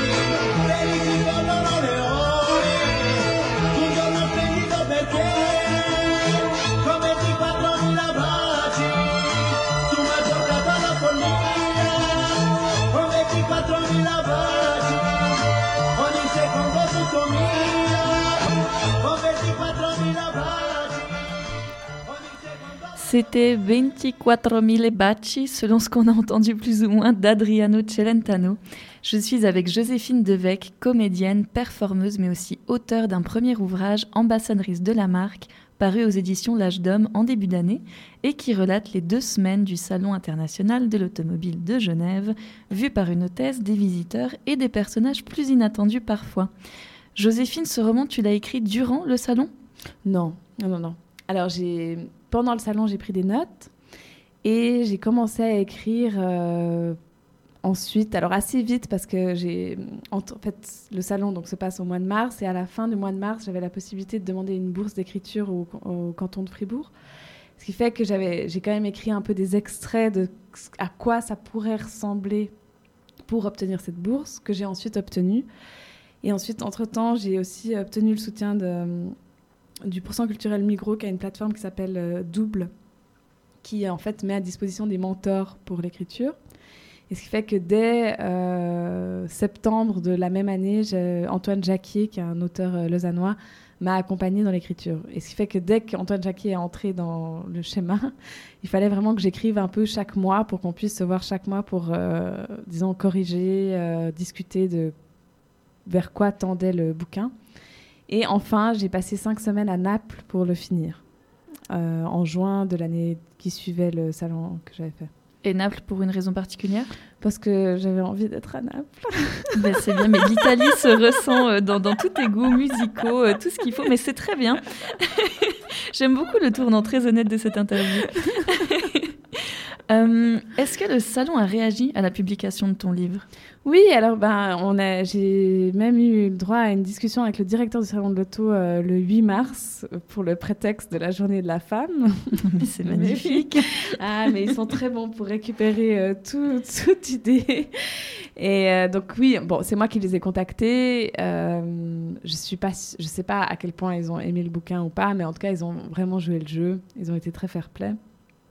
Et, euh, et voilà, je crois que mon bouquin, finalement, il pourrait parler d'une autre foire, il pourrait parler d'un autre, une grosse machine euh, capitaliste, et, et c'est pas le salon de l'auto en tant que tel qui est visé. Après, c'est sûr que c'est un contexte tellement particulier, ce truc de voiture, parce que quand même, enfin, la voiture, c'est une sorte de phallus sur pattes. Enfin, il y a un truc. Non, mais faut- Effectivement. Enfin, c'est Dans la- l'imaginaire, enfin, le, le, le, le rêve de la voiture comme euh, signe de succès, de réussite sociale, etc. C'est une sorte de folie euh, à la testostérone. Et donc, en plus, mettre des femmes à côté, c'est quand même. Enfin, je trouve que c'est une, une manière de parler du monde actuel qui est assez intéressante, en tout cas. Enfin, qui, moi, me faisait bien triper. Mhm. Alors, c'est sûr que eux, euh, pendant la discussion au salon, euh, le 8 mars, justement, à un moment donné, j'ai quand même un peu dit oui, euh, pourquoi c'est que des blancs, etc. Enfin, un truc un peu euh, agressif. Ils ont dû être contents. Ah oui, ils étaient très contents. Puis alors lui, il faisait comme s'il n'entendait rien du tout. Et tout d'un coup, il dit oui, mais n'oublions pas quand même, nous sommes ici pour voir des voitures. Et ça, c'est quand même extraordinaire. le, le rêve ultime de tout un chacun. Alors si on se penche un peu sur le processus d'écriture, tes phrases sont assez incisives, on est ancré dans le présent, il y a un côté très froid, très stérile qui ressort, et pourquoi ce choix-là? Euh, mais disons que je crois que c'était la volonté de dire euh, les choses de, manière la plus nette possible, euh, d'é- d'éviter certaines fioritures, d'avoir quelque chose d'assez journalistique finalement, vu que ça, part d'une expérience vécue. Après, il y, a, enfin, il y a quand même certaines phrases que je, que je chéris. Enfin, il y a cette envie de. C'est assez euh, net. Et tout d'un coup, il y a une phrase qui a un côté poétique. Et, euh, mais alors, est-ce qu'on les lit ou pas? Je sais pas, mais. euh, Je pense que oui. et tant mieux, ça me rassure. et, euh, et donc, c'était aussi, je pense, bah, c'est un premier bouquin. hein, donc, il y a beaucoup, il y a des faiblesses, il y a des. Je crois qu'on sent aussi l'évolution de l'écriture au fil du roman. Où au début, c'est quand même beaucoup plus caricatural. Et puis, au- plus on avance, plus ça devient un peu nuancé. Dans la thématique aussi, Et aussi oui, on sent voilà. que le personnage a un avis. Et ça, c'est aussi lié au fait que pendant plus ou moins un an, j'écrivais quand j'arrivais, quand je pouvais, quoi. Donc vraiment euh, dans le train, euh, dès que j'avais euh, une heure, j'essayais de- d'écrire des trucs. Et après, il y a eu la deuxième moitié du roman. En fait, c'est tout ce qui s'est écrit à Naples, où là, j'avais cinq semaines où je ne faisais que ça. Je me levais, je faisais mon yoga, j'écrivais, j'allais me promener, j'écrivais, j'allais me promener, je mangeais, j'écrivais. C'est une vie euh, presque aussi belle qu'un quotidien de thèse au salon de l'auto. Oui, donc. exactement. Mais ce qui fait que je crois que la deuxième partie du bouquin a quelque chose de beaucoup plus calme aussi au niveau de l'écriture. Alors évidemment, j'ai aussi retravaillé la première partie, mais y a, en fait, ça va tellement. euh, L'évolution est quand même vraiment liée. euh, une phrase en, en amène une autre, donc c'était très compliqué de tout changer du début euh, quand je suis arrivée à la fin, parce que en gros, ça veut dire que je devais tout, tout réécrire. Et il y avait quand même un peu cette pression de l'agenda où on voulait qu'il sorte avant le prochain salon de l'auto, donc on était quand même assez limité au niveau euh, temporel. Ce qui fait qu'il y a eu une réécriture du début, mais quand même assez parcimonieuse. Et, euh, je pense qu'on sent cette évolution clairement dans la courbe du roman. Alors, on le disait plus tôt, tu es comédienne Oui. avant d'être écrivaine. En quoi cela t'a aidé ou desservi dans la formation de tes personnages? Euh, je sais pas. Je crois que il y a quelque chose que j'ai toujours aimé en tant que comédienne, c'est quand même observer les gens, euh, sans, sans, sans les juger, mais juste de voir que font les gens, comment ils vivent, euh, comment ils boivent leur café. euh, Enfin, de vraiment essayer de s'imprégner aussi de, de manières de faire qui sont autres euh, que la mienne pour pouvoir euh, m'en inspirer pour jouer des, certains rôles. Et donc, je pense que ça m'a plutôt aidé d'avoir un peu cette, euh, cette attention aux détails, à, des petits, à des petites choses qui finalement, si, on a une vie hyper stressante, etc., on, se dirait que c'est rien. Mais il y a des petites choses qu'on peut faire de comment on marche, de comment on porte un habit, de comment on parle aux gens, de, euh, qui, qui finalement font, j'imagine, le, le charme euh, de- des personnages. Euh, donc je pense que ça a été plutôt un avantage de venir de ce milieu-là, en tout cas. Alors, le salon de l'auto, tu le dis de nombreuses fois, c'est précisément beaucoup de théâtre quand on est hôte Mhm. ou hôtesse, ce qui a dû un peu te parler. Et la question de l'identité, elle me semble essentielle euh, lors d'un tel événement. Donc, toi, tu incarnais une marque, euh, disons, prestigieuse, mais finalement, le soir, tu squattes sur le matelas d'une copine ou de quelqu'un Mhm. de ta famille parce que le logement est aux frais des hôtes et des hôtesses. Euh, ton uniforme est fait sur mesure et tend à ramener l'égalité des sexes, mais on considère encore souvent que les femmes ne peuvent rien savoir sur les voitures. Et donc, comment on gère cette ambivalence et quel rôle on prend? Bah, c'est sûr qu'on est un peu partagé entre le fait de juste jouer son rôle et donc euh, accepter qu'on nous prend pour des cruches et que c'est sûr qu'on ne sait rien sur les voitures, ou au contraire, euh, temps en temps, faire une petite remarque cinglante pour dire écoutez, je suis quand même, euh, j'ai eu trois jours de formation, je peux vous parler de voiture, c'est bon, euh, c'est pas parce que je suis une fille que, je sais moins bien que mon collègue masculin. Euh, c'est en fait, ce qui je crois que ce qui est dur, c'est que on est tellement vite ramené à, un cliché, à, une image très pauvre euh, de, quelque chose qu'on peut représenter, et là, en l'occurrence, de ce qu'une femme peut représenter euh, dans notre société. Donc, c'est, des fois, on accepte ce rôle et donc on, même on s'en amuse, et de temps en temps, c'est vraiment hyper déprimant de voir. Qu'un visiteur euh, imagine qu'on est là vraiment que pour faire joli et donc euh, d'être ramené juste à une sorte de ouais, de plastique euh, qui est très qui est un peu dégradante quand même y a un truc. Ce que je me demande, c'est si quand même, dans ton cas, ça peut être positif dans le sens où tu viens d'une assez grande famille fribourgeoise et au salon, finalement, d'une certaine manière, tout le monde est pareil. Est-ce que c'est quelque chose qui t'a fait du bien? Ben, on, en, parlait en début de l'émission, euh, ce truc de tout le monde est pareil, moi je trouve ça très effrayant. Parce que je crois qu'en fait, euh, moi ce qui me fait du bien, c'est quand je vois des gens qui euh, sont, particuliers et peuvent vivre leur particularité sereinement. Et ce qui fait qu'ils peuvent s'épanouir en étant comme ils sont. Et là, en fait, personne ne peut s'épanouir comme il est, quel qu'il soit et d'où qu'il vienne. Et quel que soit son physique, c'est que là, en fait, il y a une sorte de norme totalitaire de comment on devrait être qui n'est naturelle à personne. Donc non, non. Mais après, par rapport euh, au fait d'être anonyme, euh, oui, ça c'est quelque chose que j'aime beaucoup, mais je préfère être anonyme dans une énorme ville qu'au salon de l'auto. Forcément, oui. Après, euh, si on a le choix, soyons honnêtes. Alors, un rôle ou une facette avant de repartir pour une petite pause musicale qui est prédominante dans la vie et qui se ressent dans ton livre Ambassadrice de la marque, c'est l'identité sexuelle charnelle de chacun. Euh, le salon, c'est notamment beaucoup de flirts. Alors, d'où ça vient? Je crois que c'est vraiment, euh, bon, je l'explique dans le livre, hein, c'est vraiment, si tu as un flirt, c'est quand même cool de flirter. On est quand même d'accord qu'il y a un truc où c'est assez excitant, on, a des papillons dans le ventre, on a... Enfin voilà, enfin, je crois que aimer les autres et avoir euh, un flirt ou même euh, faire l'amour avec quelqu'un, c'est quand même plutôt cool.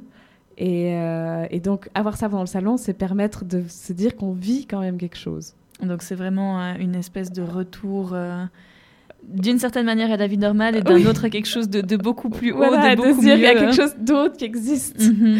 et, et effectivement, se retr- retrouver la personne avec qui on flirte euh, derrière une voiture pour lui glisser un mot doux ou euh, pour euh, lui, vite lui caresser la main ou j'en sais rien, ça peut être assez marrant. Donc ça devient en fait tout d'un coup, le salon de l'auto devient une sorte de terrain de jeu de séduction qui est plutôt marrant. Mais après, c'est pour dire à quel point c'est un monde très triste parce qu'on est vraiment ramené à ça parce qu'il n'y a rien d'autre qui peut vraiment être très excitant euh, dans ce monde-là. stérile. Ouais. Mhm.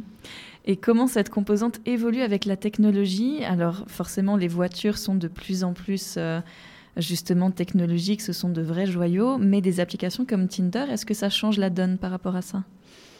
Alors moi je dois dire que j'ai jamais été sur Tinder, mais euh, je, je sais pas, j'imagine qu'il y a un... Enfin, bon, ce qui change, c'est que tout le monde a son téléphone portable sur soi, même si on n'est pas censé l'avoir, et qu'on s'envoie des messages sur WhatsApp euh, à longueur de journée euh, pendant tout le, salon. J'imagine que ça, accélère certains processus de flirt ou, ou de même de, juste de relation. Mais après, par rapport à, à des sites de rencontres ou, ou Tinder ou Grinder ou j'en sais rien, euh, malheureusement, en fait, je, je n'y suis jamais allée. Très bien. Bon, Joséphine, on va faire une petite pause musicale, une deuxième, une seconde parce qu'une dernière. Quelle musique tu nous fais découvrir maintenant et quel rapport au salon? Ah oui, alors c'est euh, Flashing, Flashing Lights de Kanye West parce que je trouve que le texte est vraiment parfait pour décrire euh, le rapport euh, que en fait on a au salon de l'auto, qui est cette idée d'acheter toujours plus, d'être dans la représentation, de prétendre être euh, une sorte de star parce qu'on a le bon accessoire. Et donc euh, je trouvais que cette euh, superficialité par rapport à, la consommation et à la propriété était assez adéquat en fonction du salon de l'auto. Alors, Flashing Lights de Kanye West, on écoute.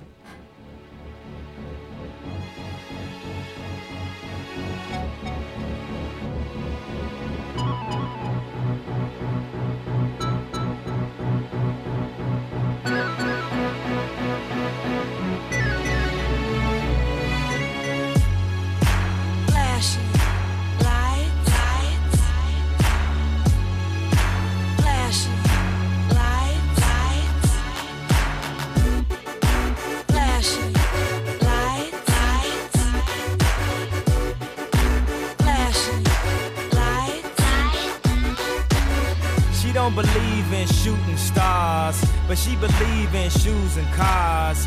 Wood floors in the new apartment. Couture from the store's departments. You more like love to start. I'm more of the trips to Florida, order the hors d'oeuvres, views of the water, straight from a page of your favorite author.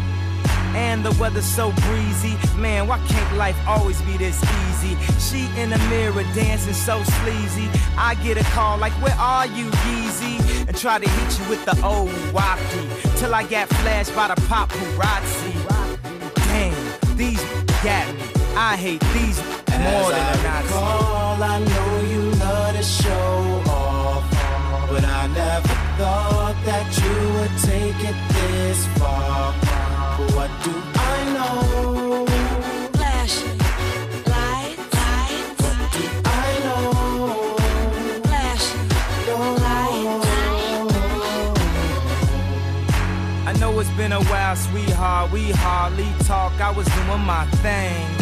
I know what was fair, baby. Hey, babe, lately you've been all on my brain. And if somebody would've told me a month ago, front and oh, yo, I wouldn't wanna know. If somebody would've told me a year ago, it'd go get this difficult. I'm feeling like Katrina with no FEMA. Like Martin with no Gina. Like a flight with no visa. First class with the seat back, I still see ya. In my past, you on the other side of the glass of my memories museum. I'm just saying, hey Mona Lisa, come home. You know you can't roam As without I Caesar. recall, I know you love to show off, but I never thought that you would take it this far. What do I know? Flashing lights, lights, lights. C'était Flashing Lights de Kanye West. Joséphine Devec nous parle de son expérience du Salon de l'Automobile de Genève à travers son premier roman, Ambassadrice de la marque, et on reste dans le thème musical qui prend une place assez importante, en tout cas interactive dans ton ouvrage. Au fil des pages, tu nous indiques parfois un titre qu'on peut trouver sur Internet et écouter en dévorant les pages. Pourquoi avoir proposé ça? C'est quelque chose que. Parce que la musique, je crois, fait partie vraiment intégrante. euh, alors, déjà de ma vie, mais je pense principalement. Enfin, voilà, à ce salon de l'auto, il y a toujours du son. En l'occurrence, le modèle que je représentais avait un système audio particulier, donc souvent je proposais d'écouter des morceaux euh, aux visiteurs. Et moi, personnellement, dans ma vie, vraiment, la musique euh, m'accompagne. Enfin, c'est comme une sorte de BO euh, de ma vie. Et là, je pense que c'est les morceaux que je mets dans mon bouquin sont les choses les plus intimes que j'ai mis dans mon bouquin, qui sont vraiment des morceaux que j'adore, de choses qui me, qui me, me disaient la vie, ce n'est pas le salon de l'auto. Donc en fait, c'est un peu les notes d'espoir pendant tout le bouquin. C'est vraiment un, un mantra que tu as essayé de, de te répéter à travers beaucoup de, de communication verbale et non verbale, j'ai l'impression. hein. Il y avait cette- ce désespoir un peu prédominant. Alors, plus que la musique, il y a aussi toute la question du bruit au salon de l'auto et des lumières de la foule, c'est fatigant. Est-ce qu'on peut dire que ton projet d'écriture t'a permis d'être au-dessus de tout ça comme un but qui te permettait de t'extraire? Non, malheureusement pas. Non, non, j'étais pas du tout au-dessus de tout ça. J'étais vraiment, vraiment juste une interview noyée. très négative. Euh, non, non, non, non, non, non, non. Et puis, euh, bah, en fait, euh, alors c'est clair que j'essaie de noter quelques trucs euh, qui m'hallucinaient, mais si, mis à part ça, la plupart du temps, j'étais juste comme tout le monde, en train de bosser et de subir la chaleur, le bruit, le monde et et, mais c'est même pénible pour les visiteurs. Je crois que toute personne à qui j'en ai parlé qui y vont me dit mais il y a tellement de monde, c'est c'est très fatigant. Et c'est c'est là où on se dit mais c'est fou que c'est un tel succès parce que c'est pénible. C'est ça, ils sont encore nombreux pourtant. Ouais. Pour s'en sortir par contre, et ça tu me diras oui, quelque chose d'important au début surtout de ton roman, c'est le rire. Il y a des scènes vraiment drôles hein, au fil des pages, et rire paraît nécessaire mais aussi interdit. Alors, interdit jusqu'à un certain point, oui, effectivement. Euh, je pense que tout responsable euh, d'une marque, etc., euh, est très heureux de voir ses employés rire. Mais rire, c'est aussi transgresser d'une certaine manière, parce que souvent, quand on fait des gags entre employés, ça veut dire qu'on n'est pas à disposition pour les visiteurs. Donc, effectivement, c'est voler du temps de travail en riant. Et, mais c'est vrai que Enfin, c'est la première fois qu'on me fait la remarque par rapport au rire et c'est vrai que c'est, je crois que c'est hyper important dans ce genre de situation de aussi de rire la situation parce que, euh, pardon, je dis deux fois des si- situations, mais On va te euh, pardonner. Merci.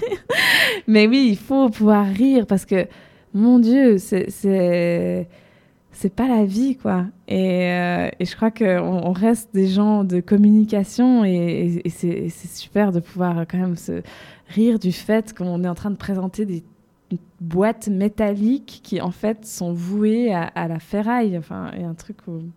Et je pense malgré tout que si je venais en tant que visiteuse au salon de l'auto, j'aurais plaisir à accoster une hôtesse qui sourit parce qu'elle vient de, de rire. Ah oui, oui. Parce que c'est beau, en fait. Ouais, ouais, ouais, exactement. Et il y a un, un autre personnage très beau que je n'aimerais pas dévoiler, donc euh, moi je ne vais pas le faire, mais qu'on a tous adoré, les lecteurs, j'en suis sûre, qui à mon sens est la figure de votre captivité, de votre privation de droit à Palexpo. Est-ce qu'on peut voir les choses aussi gravement que ça? Euh, donc, euh, Arthur? Non. Oui. Oui. Évidemment. Oui, évidemment. Euh, non, alors, à vrai dire, quand je l'ai écrit, euh, je, je le pensais pas comme une sorte de métaphore. C'est parce que c'est, en fait, c'est. Donc, je vais essayer de- d'en parler sans dire ce que c'est.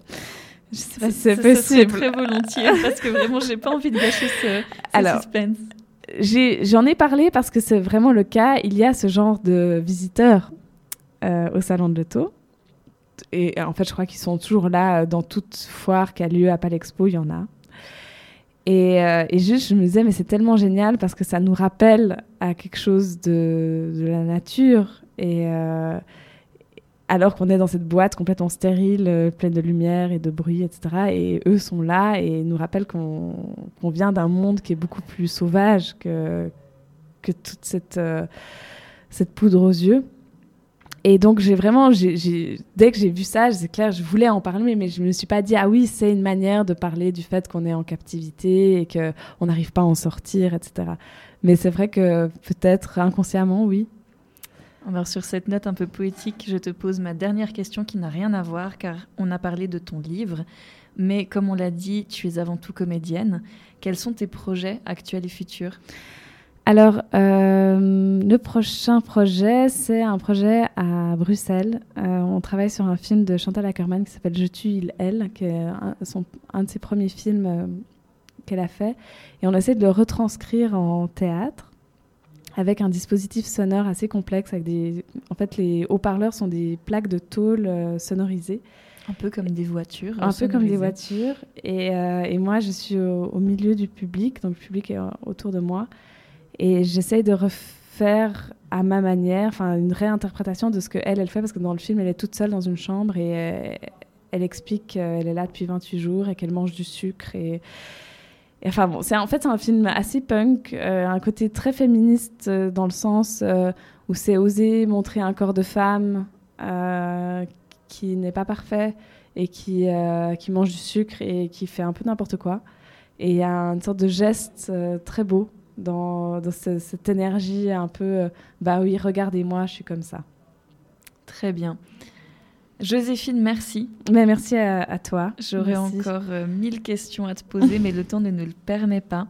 Alors merci beaucoup de ta venue, de nous avoir permis de faire un petit tour du sujet. Je rappelle que ton premier roman, Ambassadrice de la marque, est paru en février dernier aux éditions L'Âge d'Homme. Il parle du Salon international de l'automobile de Genève à travers les yeux de divers personnages et nous donne une description introuvable ailleurs de cet événement, puisque tu t'es toi-même immiscé là-dedans pour l'occasion. Je n'ai qu'un conseil, c'est de courir en librairie pour se procurer ton ouvrage et le dévorer. Il est maîtrisé, instructif et à mon sens c'est très important aujourd'hui de se pencher sur ce genre de thème. Merci et belle soirée à tous. Très belle soirée.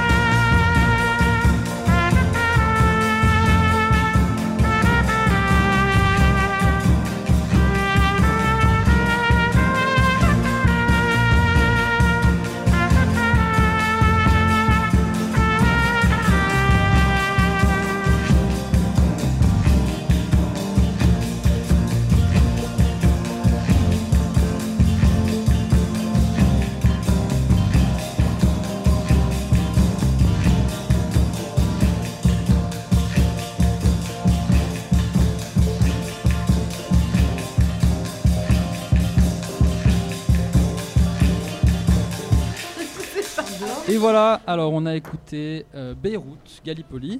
Et merci à Joséphine Devec et Pierre Veline pour leur discussion très intéressante sur le salon de l'auto. Euh, on vous invite à réécouter ça si vous nous avez raté. Bah, en fait, si vous nous avez raté, vous n'écoutez pas ce message maintenant, mais n'hésitez pas à écouter le podcast sur le site. Alors, vous êtes toujours sur Fréquence Banane, il est 20h21, on est parfaitement dans les temps. Et on accueille maintenant euh, nos invités par rapport au, concours de ma thèse en 180 secondes. Et on a aussi Herveline qui est autour de la table, super. Euh, alors bienvenue, euh, bienvenue à toutes. Alors je vais vous présenter un petit peu. Est-ce que je vous présente dans l'ordre Ouais, on va commencer comme ça. Alors bienvenue à Mallory, Mallory Schaub. Bonsoir. Bonsoir. Alors Mallory qui est euh, co-organisatrice du concours. Oui, avec Fanen Sisban du service de communication. Voilà, qui malheureusement n'a pas pu être présente ce soir. Euh, donc euh, elle nous écoutera et puis je pense qu'elle validera tout ce qui aura été dit. Absolument. Euh, ensuite on a Manuela Rimbaud. Bonsoir. Alors, bienvenue Manuela. Alors, Manuela, en plus, on se connaît parce que on travaille euh, dans le même, euh, dans le même euh, pff, Institut de institut, recherche, voilà, tout à c'est fait. très- institut, c'est très bien. Euh, ensuite, on a Anne-Claude Steiner-Mello. Bonsoir. Est-ce que je me suis pas trompé sur la prononciation? Non, du tout. Ah, magnifique, super. Parfait. Alors, bienvenue Anne-Claude. Merci. Et ensuite, on a Mélodie de Rome. Bonsoir. Alors, tu me vois pas, mais je suis là. Ouais. Euh, bienvenue Mélodie. Donc, Mélodie, toi, tu as. Alors, excuse-moi, Manuela et, et Anne-Claude sont candidates cette année euh, du concours, donc qui aura lieu le 9 avril. Je me trompe pas. Et euh, Mél- Mélodie a, a été bah, première lauréate l'année passée, donc de, de- de la finale 2018 de l'Université de Genève. Euh, je vous propose la chose suivante, c'est qu'on discute un petit peu déjà du concept du concours de ma thèse en 180 secondes, un peu comment, euh, comment se déroule ce concours, comment il est arrivé peut-être à Genève, euh, et puis les, différentes étapes en fait qu'on trouve en Suisse, en tout cas. Après, on parlera un petit peu de la façon dont, vous vous préparez au concours, dont vous décidez déjà de le rejoindre, comment vous êtes sélectionné. Et puis, je pense qu'après, ce serait sympa de discuter un peu de vos sujets de thèse. Euh, le seul truc, donc, euh, on prévient tout de suite nos auditeurs, c'est que on peut pas, enfin, les candidats ne peuvent pas vous faire écouter leur texte de 3 minutes parce que bah, c'est, euh, ce serait dommage. Je sais pas pourquoi. En fait, Il faut pas cacher la surprise. voilà, il faut pas gâcher la surprise. Donc, vous n'entendrez pas les 3 minutes de, de, de Manuela et d'Anne-Claude. Par contre, vous entendrez les 3 minutes de mélodie de l'an passé pour, pour vous mettre un petit peu dans le bain. Et voilà. Alors, peut-être qu'on commence euh, avec toi, Mallory. Comment, Volontiers. comment ça se passe un petit peu Matin dans 180 secondes Comment Peut-être comment ça a débuté, comment c'est arrivé à Genève, parce que c'est pas un concept On n'a rien inventé. suisse. Voilà, on n'a rien inventé, on a repris. rien inventé.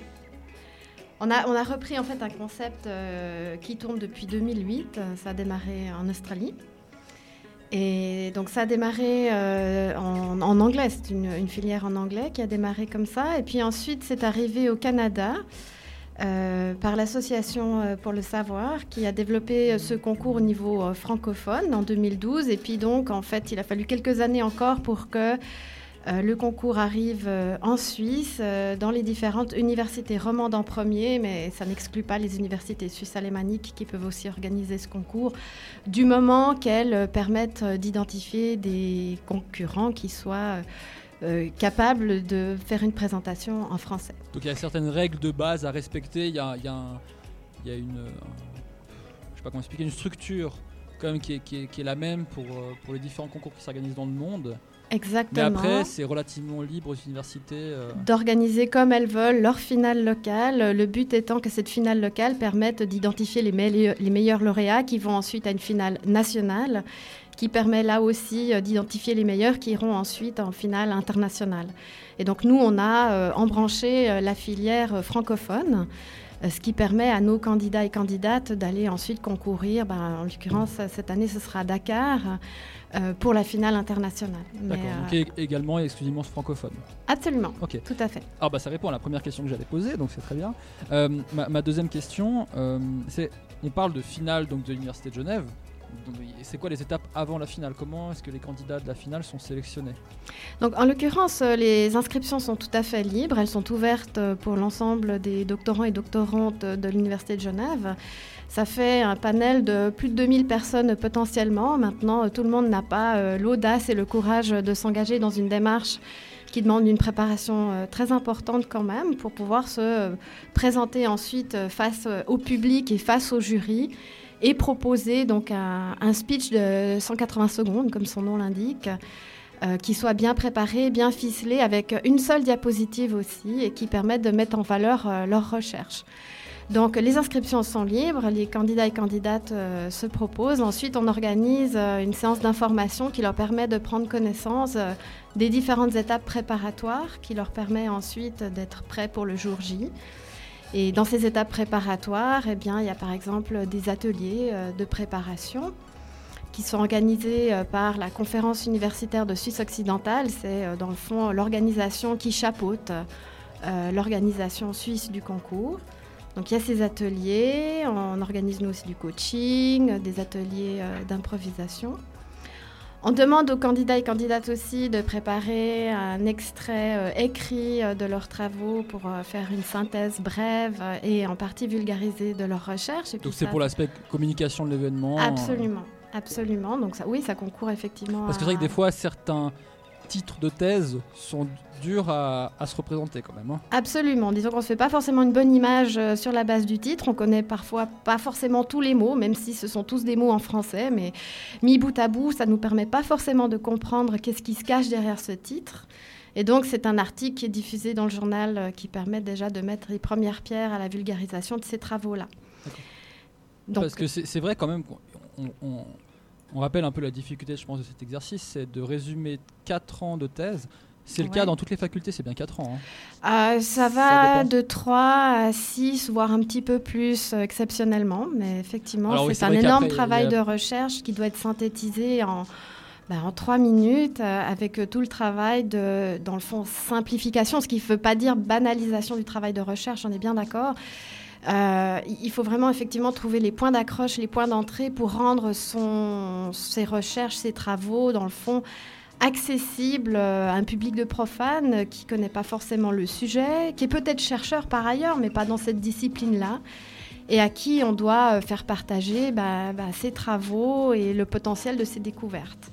Surtout qu'en plus, on, pourrait s'attendre à ce que les candidats euh, débitent un, un, euh, je sais pas combien de mots à la, seconde pour essayer de tenir en 3 minutes tout leur sujet, alors qu'au final, de- des interventions que, que j'ai écoutées en tout cas personnellement, et puis celles qu'on va entendre de Mélodie tout à l'heure, c'est relativement euh, doux comme rythme, parce que l'idée c'est comme de faire passer un message euh, et que les gens ressortent en ayant compris quelque chose. Mais c'est bien évidemment pas possible de, de- de- faire passer tous les thèmes qui sont abordés lors d'une thèse. Donc c'est vraiment un exercice de choisir quelles sont les informations importantes et, et à mettre en avant euh, là derrière. Faire ressortir effectivement la, la substantifique moelle des, des travaux, euh, qui sont d'ailleurs des travaux en cours, donc tous les résultats ne sont pas forcément euh, enregistrés, toutes les conclusions euh, ne sont pas abouties. Mais néanmoins, il y a une question de recherche à mettre en valeur et un potentiel de cette étude pour, pour la société, puisque c'est dans le fond aussi là l'enjeu de ce concours. C'est un concours d'éloquence, mais le but, c'est de faire en sorte que ces recherches soient accessibles au grand public.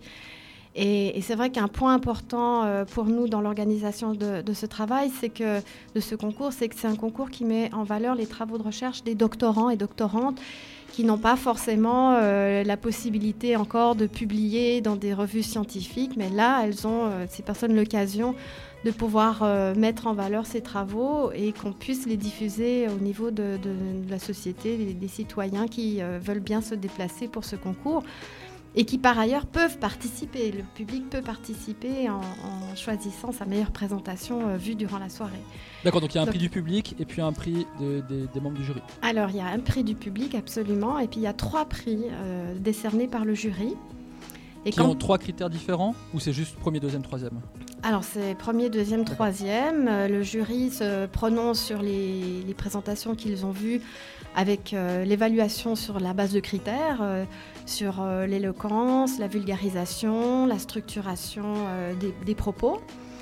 Et, sur la base, le fond de cette grille, vont attribuer des points aux différents candidats, et ce qui leur permettra ensuite de choisir et de pouvoir euh, ordonner, dans le fond, les trois meilleurs candidats et candidates. Concernant le prix du public, c'est un peu différent. Là, on demande au public de se prononcer pour la meilleure présentation qu'ils auront vue durant la soirée. Donc, il y en a un seul à désigner. Et dans le fond, euh, on voit souvent des convergences euh, entre le prix du public qui souvent vient, euh, dans le fond, corroborer le prix du jury ou l'inverse, je ne sais pas. Mais dans le fond, on, on voit que le prix du public, c'est pas juste un attrait de sympathie. Le public, Il fait sens aussi, manifestement, euh, ouais, il y a des critères a des critères qu'il emploie qui semblent ressembler à ceux du jury. Et, et au niveau de la, de la sélection, donc on a dit tout, tout doctorant en fait Oui. peut se présenter. Est-ce que les post-doctorants peuvent se présenter aussi? C'est-à-dire qu'ayant déjà défendu leur thèse Alors, du moment que la thèse a été défendue à l'Université de Genève, oui. C'est-à-dire que ce sont des doctorants de l'Université de Genève qui Donc peuvent avoir peut- soutenu. Ça peut faire 10 ans? Non, Ah. justement. Il faut qu'ils aient soutenu maximum une année avant la date de- du concours international, puisque ces personnes doivent effectivement pouvoir être disponibles pour la finale internationale et avoir soutenu dans l'année de ce concours. C'est la condition, je dirais, un peu administrative pour pouvoir participer à ce concours. Mais sinon, c'est effectivement ouvert aux doctorants, doctorantes et post-doctorants qui, qui peuvent s'inscrire euh, librement. Et hum, on a, euh, en l'occurrence, euh, le concours est ouvert pour euh, 15 euh, candidats ou candidates. Il arrive qu'on ait plus d'inscrits, c'est très bien.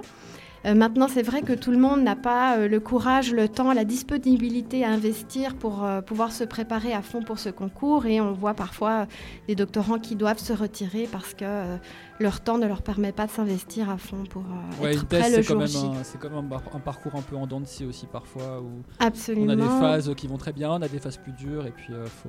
Et puis il y a des congrès qui avec. se greffent entre-temps, il y a l'enseignement à donner aussi, certains ont des publications à, à faire, donc évidemment que ça ne leur permet pas forcément de pouvoir maintenir leur engagement jusqu'au jour J.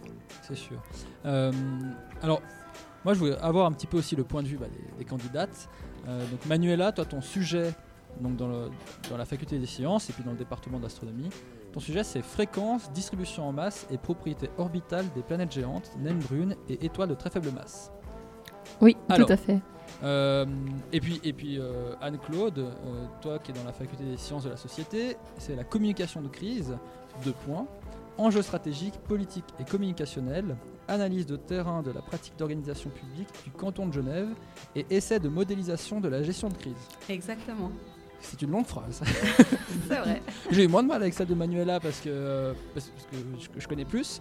Mais alors, comment, comment, comment on se lance déjà? Comment on se dit, tiens, je vais faire ma thèse en 3 minutes? Est-ce qu'à la base, il y a, il y a quand même une, un attrait pour, le, pour la, la communication pour le... On parle de vulgarisation aussi, même si c'est pas dans le domaine forcément des sciences, mais est-ce qu'il y a déjà cet intérêt-là de, de votre part? Oui, bon, euh, déjà, euh, je pense qu'en tant que chercheur, euh, quel que soit le domaine, euh, je pense que c'est important d'avoir ce, pas vers le public pour, euh, pour dans un premier temps, euh, informer, expliquer ce qu'on fait et puis, et puis distribuer cette connaissance à, à- tout le monde. Puisque c'est des sujets que, que on a un- une infinité de sujets à étudier suivant euh, les sciences, euh, sciences sociales, etc. Et euh, c'est un panel de, connaissances que, que chaque personne de la société ne pourra pas euh, investiguer à fond, mais certainement sera intéressée d'en savoir un petit peu plus via la, diffusion, la, vulgari- la vulgarisation. Donc toi, dans ton cas, tu, tu voyais déjà vraiment l'intérêt de, de- communiquer la recherche que tu, que tu fais. Euh, alors c'est vrai qu'après, en fonction des domaines, c'est plus ou moins facile. Bon, dans ton cas, l'astronomie, c'est quand même un domaine qui, est, qui attire très facilement les gens, qui fait rêver les gens. Euh, mais c'est aussi peut-être parce que l'astronomie est plus communiquée que d'autres euh, domaines de recherche. Ouais, c'est vrai que le retour des gens, c'est souvent un émerveillement, un intérêt comme ça, mais et, et en même temps, euh, je me rends compte euh, en discutant avec euh, les personnes à qui j'en parle que c'est pas forcément évident. on a, les gens ont des idées comme ça sur ce qui tourne autour de la, Terre, mais sans vraiment savoir hiérarchiser. Par exemple, l'exemple le plus frappant qui me vient en tête, c'est que pour moi, c'est évident que notre planète est dans le système solaire qui est lui-même dans la galaxie, mais en fait, je me rends compte que c'est un point de départ de quel je dois partir parce que c'est pas évident pour tout le monde que la galaxie n'est pas dans notre système solaire. Donc, Il y a même des gens qui coincent sur le fait de qu'est-ce que c'est qu'une étoile ou qu'est-ce que c'est que la différence entre une étoile et une planète. Ouais, ouais, tout à Il y a fait. des bases qu'on considère comme étant Mhm. acquises, mais qui en fait sont pas forcément euh, Mm. pour, euh, pour tous. Euh, et, et, et, et toi, Anne-Claude, est-ce que c'était, est-ce que tu as aussi Est-ce que tu avais de base peut-être des activités de, de communication sur, sur ton domaine de recherche Euh, Comment ça s'est passé? Comment tu as décidé de, rejoindre ce concours? Tout à fait. Alors c'est vrai que moi j'ai un, profil un petit peu euh, atypique parce que euh, j'ai la chance d'être sur le marché du travail depuis une quinzaine d'années et d'avoir mené cette thèse en même temps qu'une activité de porte-parole et de responsable de projet de communication dans une entreprise. Donc d'être vraiment très proche du terrain.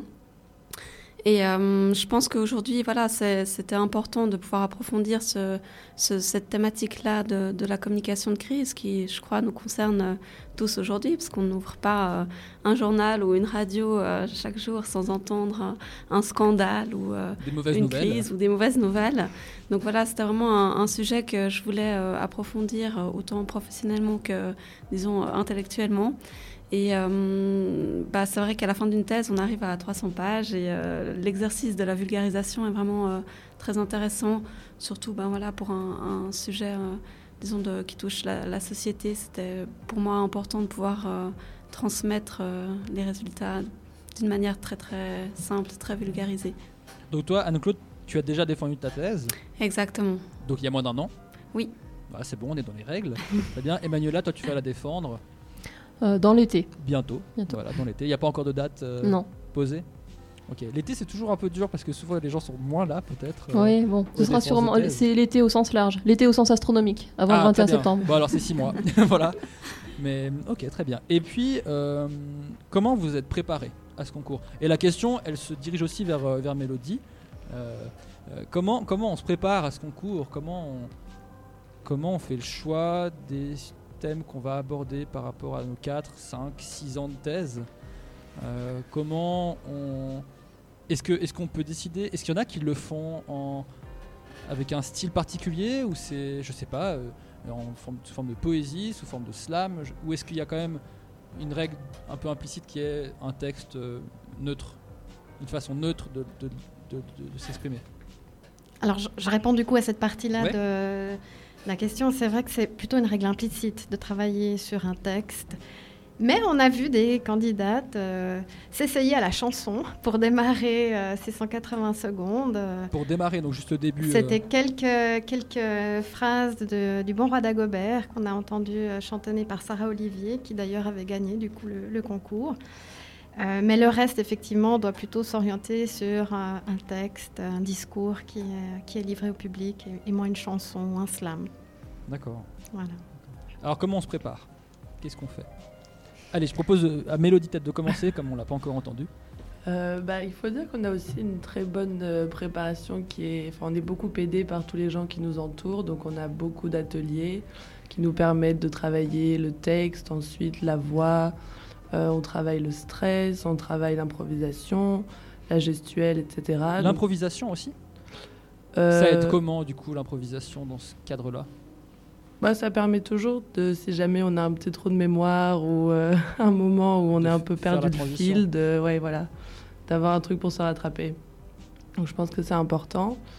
Et après, il y a quand même pas mal de boulot personnel, enfin en tout cas pour moi, où euh, c'était beaucoup de moi face à mon miroir à répéter, répéter, répéter sans cesse, et se filmer, et se regarder, et s'entendre, etc.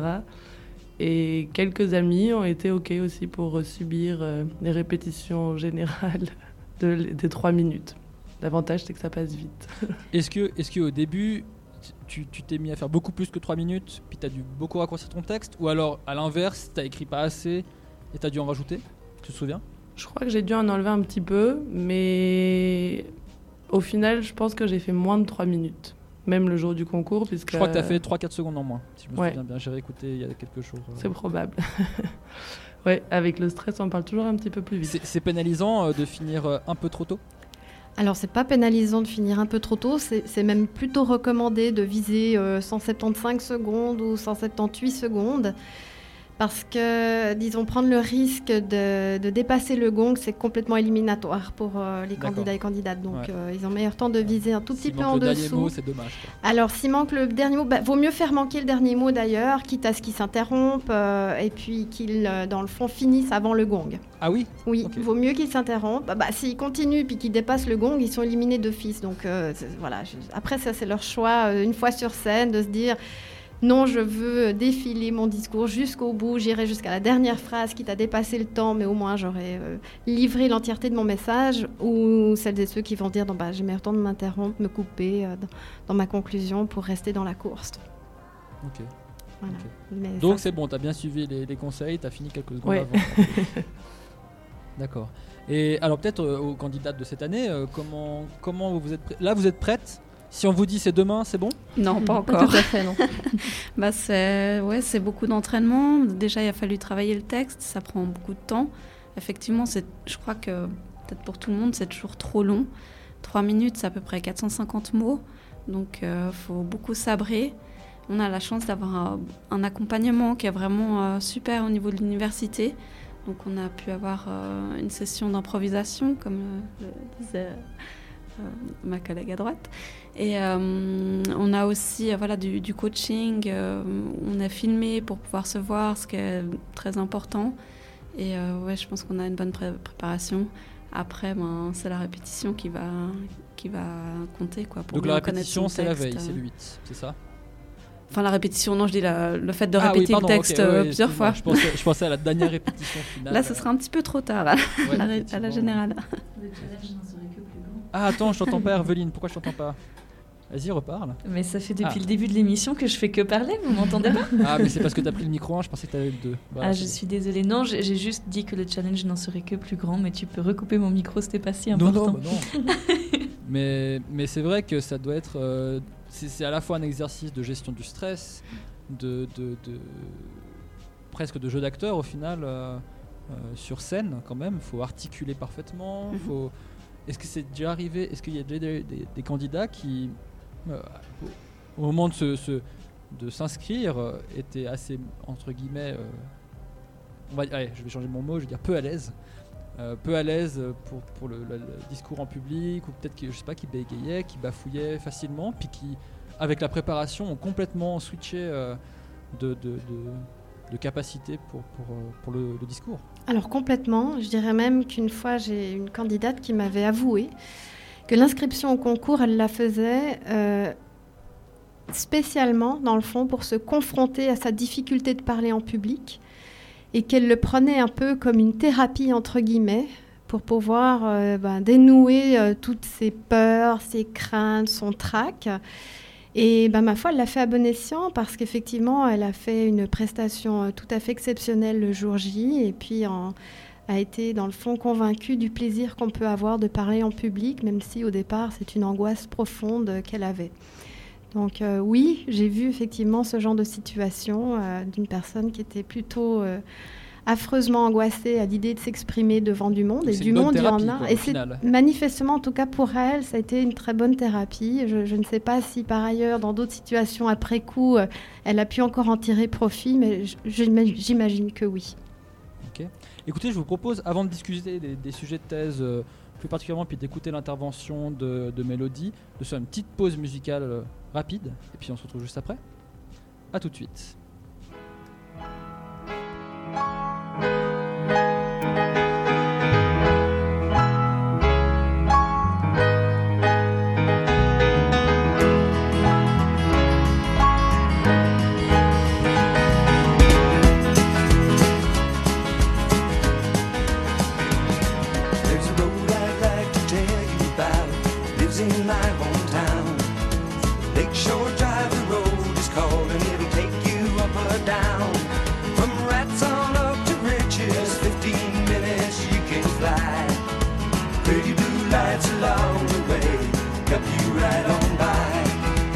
And the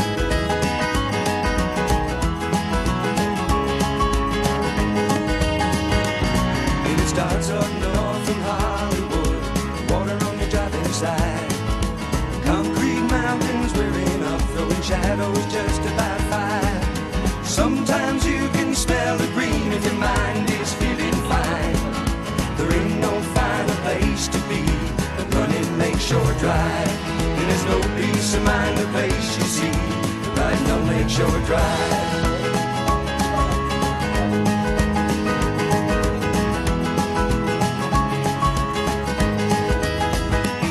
And there ain't no road just like it anywhere I found. Running south on Lakeshore Drive, getting into town. Just slipping on by on LSD, Friday night trouble bound.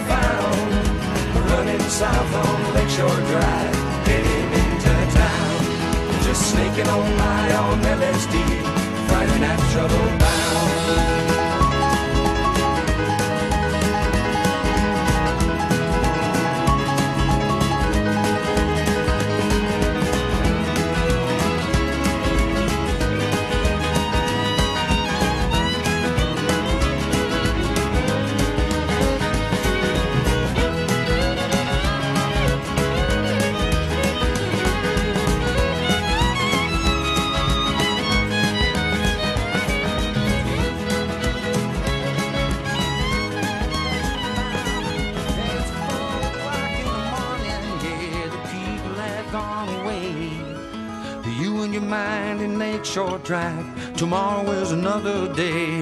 And the sun shines fine in the morning time, tomorrow is another day. But it's okay.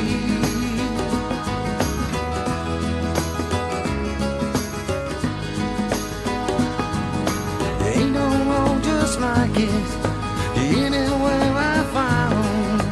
Running south on Lakeshore Drive, heading into town. Voilà, on a écouté Lakeshore Drive de Alyota Haynes. Et euh, alors, on a discuté un petit peu de comment on se prépare. On a discuté de comment on rejoint le concours. Euh, je propose qu'on parle un peu du jury quand même, le, côté obscur euh, du, de- le côté ob- obscur de la table d'évaluation. Alors, qui qui qui compose Ça se dit ça? Qui compose les membres du jury? Non. De quels membres est composé le jury? Que- Quels profils sont recherchés? Oui, oui. Qu'est-ce que est-ce que c'est que des profs? Est-ce qu'il y a alors il y a des anciens lauréats donc là Mélodie euh, Oui, Mélodie intègre jury le jury cette année. Un rôle qui euh, lui est attribué justement parce qu'elle a gagné. Elle a encore le droit de continuer, mais euh, cette fois en tant que membre du jury. et en général donc c'est accepté hein, les, les anciens. J'ai encore jamais essuyé de refus. Peut-être ça viendra. Peut-être ça peut être aussi une question de disponibilité, mais en l'occurrence, on s'y prend à l'avance pour euh, leur proposer d'intégrer le jury. Donc euh, oui, il y a une ancienne ou une ancienne lauréate. Euh, on a aussi euh, des représentants du corps académique. Cette année, on a, deux profs. On a le Tony Berada qui vient de la GSM, Economy and Management. Et puis on a Muriel Cuandet qui est professeure en pharmacie, donc elle représente la faculté des sciences. On essaie de mixer un peu les, représentations des facultés au sein du jury. Qui est au moins peut-être un des sciences dures. Allez, allons-y, les sciences dures et les sciences moins dures. Voilà. On sait Oui. jamais trop comment donner ces explications-là. bon, Euh, sciences humaines, sciences dures, voilà. Mais est-ce qu'elles sont toutes humaines? Euh, Est-ce qu'on ouvre le débat ce soir? Non, c'est vrai, c'est pas le moment. Parlons plutôt du jury. Voilà. Alors, Euh, donc voilà, donc on a des représentants du, du monde académique. On a aussi toujours un représentant qui est spécialiste en communication et journalisme. Et cette année, c'est Bertrand Kiffer. Il a un profil de médecin, d'éthicien, théologien et de journaliste. Il est rédacteur en chef de la revue médicale suisse.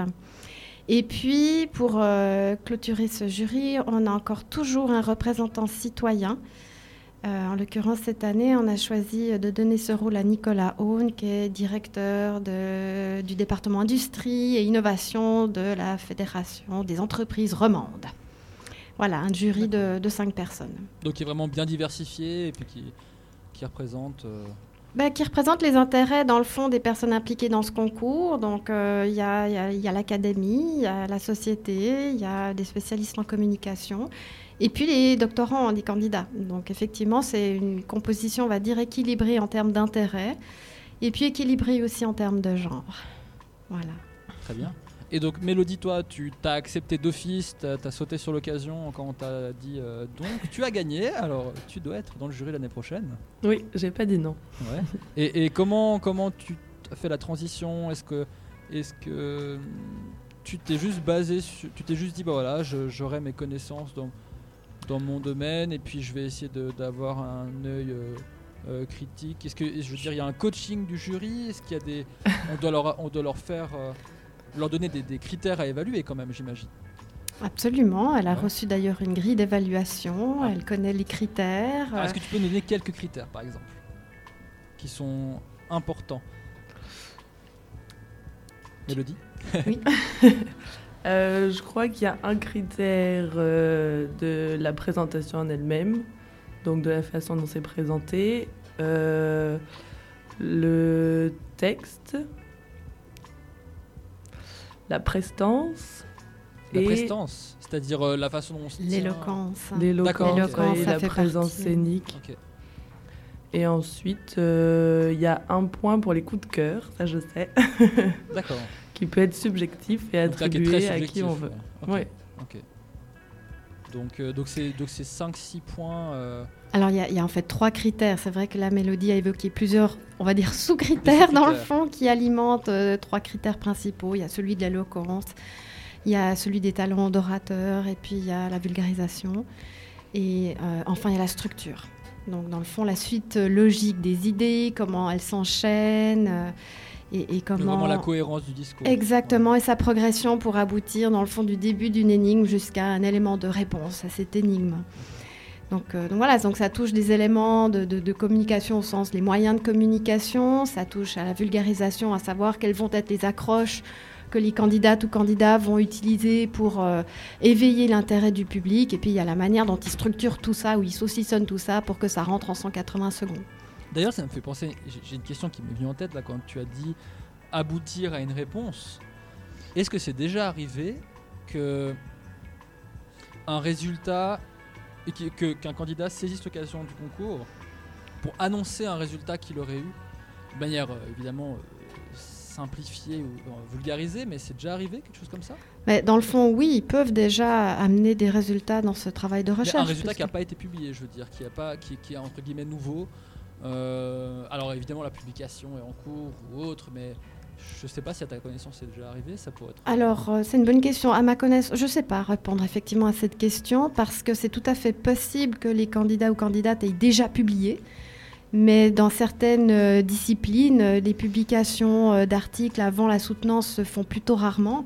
Ah, Et dans ce cas-là, euh, on peut imaginer qu'effectivement, ce soit une première opportunité de diffusion de résultats. Ce qui est intéressant quand même, c'est c'est une jolie mise en avant. euh. Absolument, bah c'est voilà tout, tout l'intérêt effectivement, comme je l'expliquais au début, de pouvoir pour ces doctorants et doctorantes avoir l'occasion de parler au grand public de ce qu'ils font, de à quoi ils passent leur temps quand ça fait euh, plusieurs années qu'ils sont dans des laboratoires ou des départements euh, ou enfermés dans les bibliothèques, de savoir qu'est-ce qu'ils font de ce, de ce temps-là et, et quel est le but de leur recherche.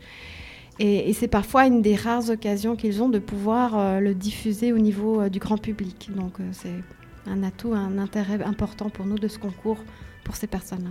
D'accord. Je vous propose qu'on écoute les 3 minutes de les 180 secondes ou 177, 75, je me souviens plus, de, de mélodie. Et puis après, qu'on on parle un peu de vos, sujets de thèse respectifs, Anne-Claude et Emmanuela, pour, pour conclure cette discussion. Ça vous va? Très bien. Oui. Alors, on écoute ça tout de suite. Et puis j'espère que tu vas tenir 3 minutes. Voilà, c'est parti. Le stress déjà. hein. Miroir, mon beau miroir, dis-moi si c'est bien moi. Lorsque Blanche-Neige se regarde dans son miroir, elle y voit son reflet, elle se reconnaît.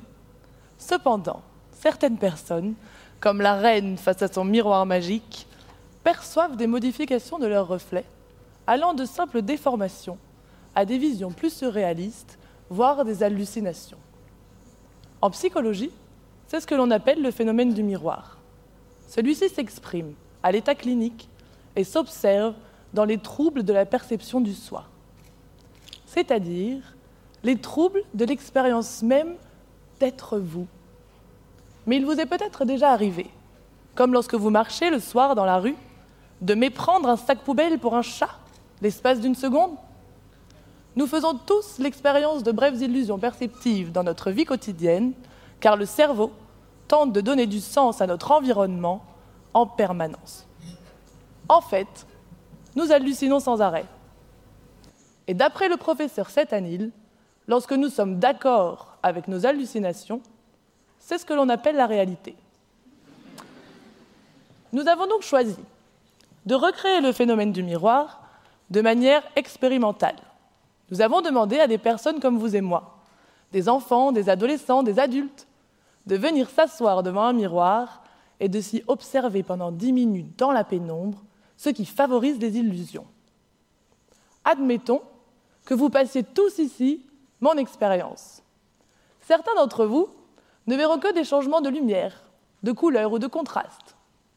D'autres observeront des déformations de leur propre visage. D'autres encore percevront en lieu et place de leur visage celui d'une autre personne. Enfin, les derniers se verront même en monstres ou en animaux. En fait, je viens de vous catégoriser, mais les altérations de la perception s'étendent sur un continuum allant du normal au pathologique. Pour ma part, je souhaite comprendre comment fonctionne ce normal afin d'expliquer le pathologique. Je me demande alors pourquoi vous vous percevez différemment dans le même miroir, mis à part le fait que certains d'entre vous aient besoin de lunettes. Est-ce une différence d'âge, de personnalité? Vos cerveaux sont-ils différents? Le but de ma thèse est de comprendre et de caractériser ces altérations de la perception et leur développement chez messieurs et mesdames tout le monde afin de prévenir leur évolution en hallucination pathologique. Mais je vous rassure, je ne suis pas une sorcière et mon miroir n'est pas magique. Merci.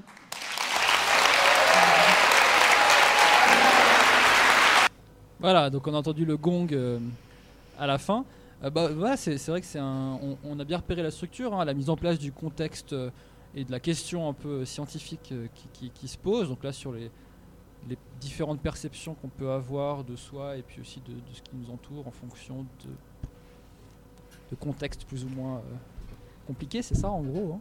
Oui. Et, euh, et puis après, bah, le- la partie plus expérimentale, donc qu'est-ce qu'on a essayé de faire pour, euh, pour, pour- pour évaluer ces différences de perception, et puis une- un des débuts de résultats, euh, différents résultats qu'on a obtenus à, suite à ces expériences, et puis après relever la question un peu de thèse. Donc là, la structure elle est assez claire, je pense. que C'est ouais, vrai que c'est- compréhensible que ce soit un des critères les plus importants, hein, de relever ces structures logiques ou pas.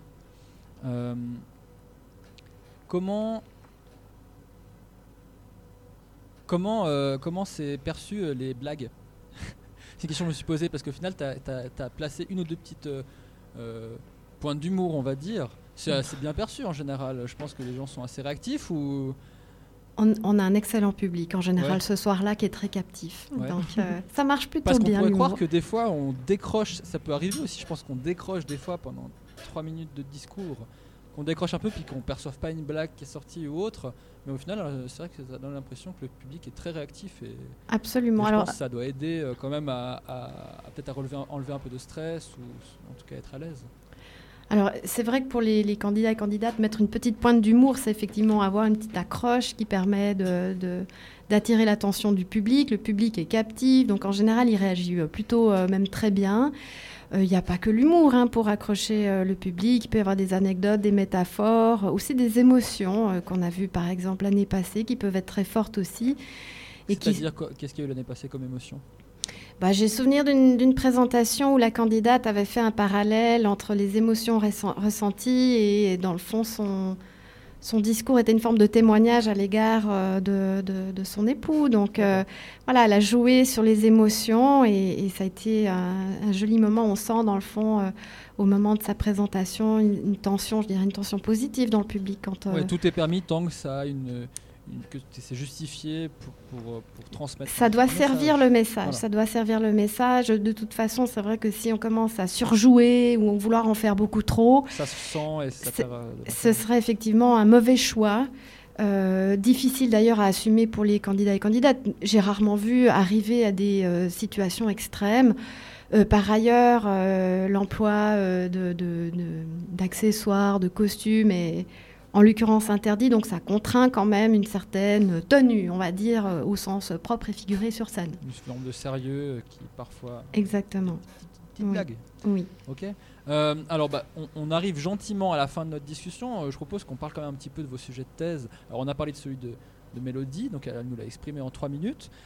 Peut-être je vais pas vous contraindre à 3 minutes, euh, parce que de toute façon, vous n'avez pas le droit de, de faire votre discours, mais on peut se dire, allez, de parler un petit peu quand même du, du sujet, de qu'est-ce qu'il y a comme, euh, problématique ou comme euh, questionnement qui se pose, et qu'est-ce qu'on essaie de, ce qu'on peut dire de résoudre. Euh, je propose Anne-Claude que tu, peut-être que tu nous parles un petit peu de ce que tu fais.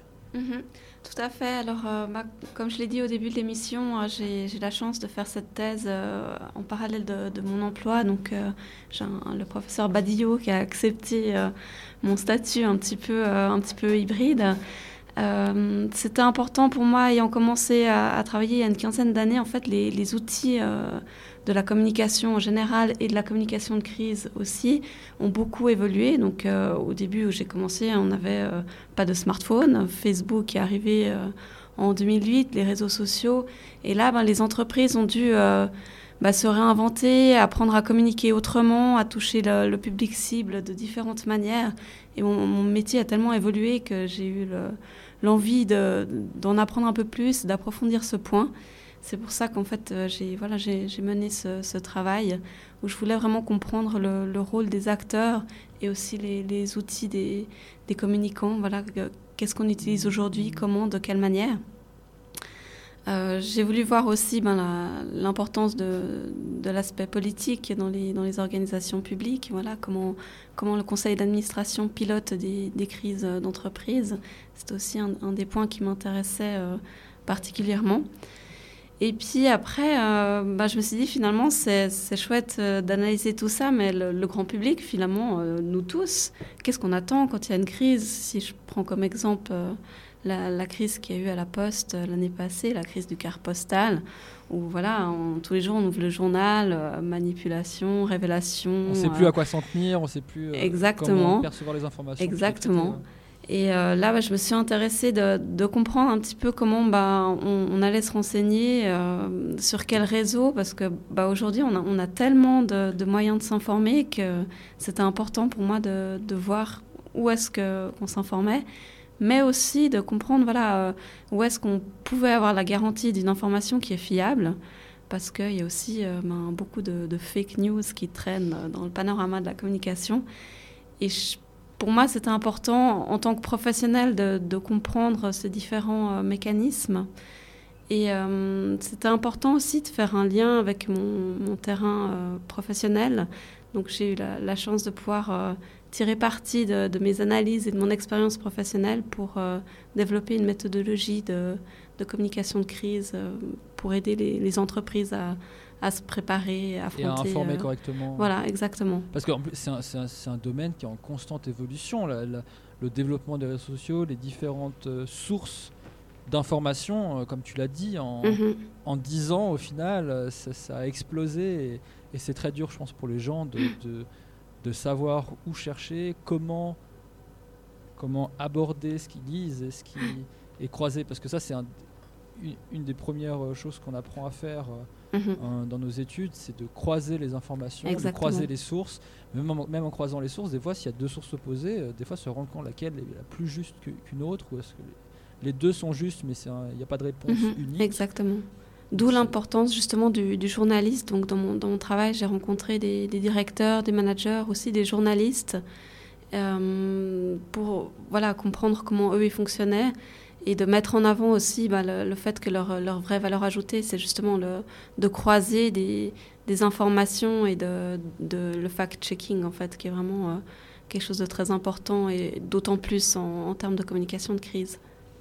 Et est-ce que ta thèse a duré combien de temps 4 ans. Ça suffit, 4 ans T'es pas resté sur ta fin à la fin Tu t'es pas dit, mais il me faudrait encore 10 ans, euh, enfin, ou plus, je sais pas. Il faudrait, et je pense que je pourrais recommencer, c'est avoir encore des nouveaux, euh, hein, des nouveaux résultats, vu l'évolution de nos métiers euh, qui, qui ne cesse de, de changer euh, jour après jour. Ça, je pense que si je recommençais maintenant, dans 4 ans, j'aurais encore d'autres résultats.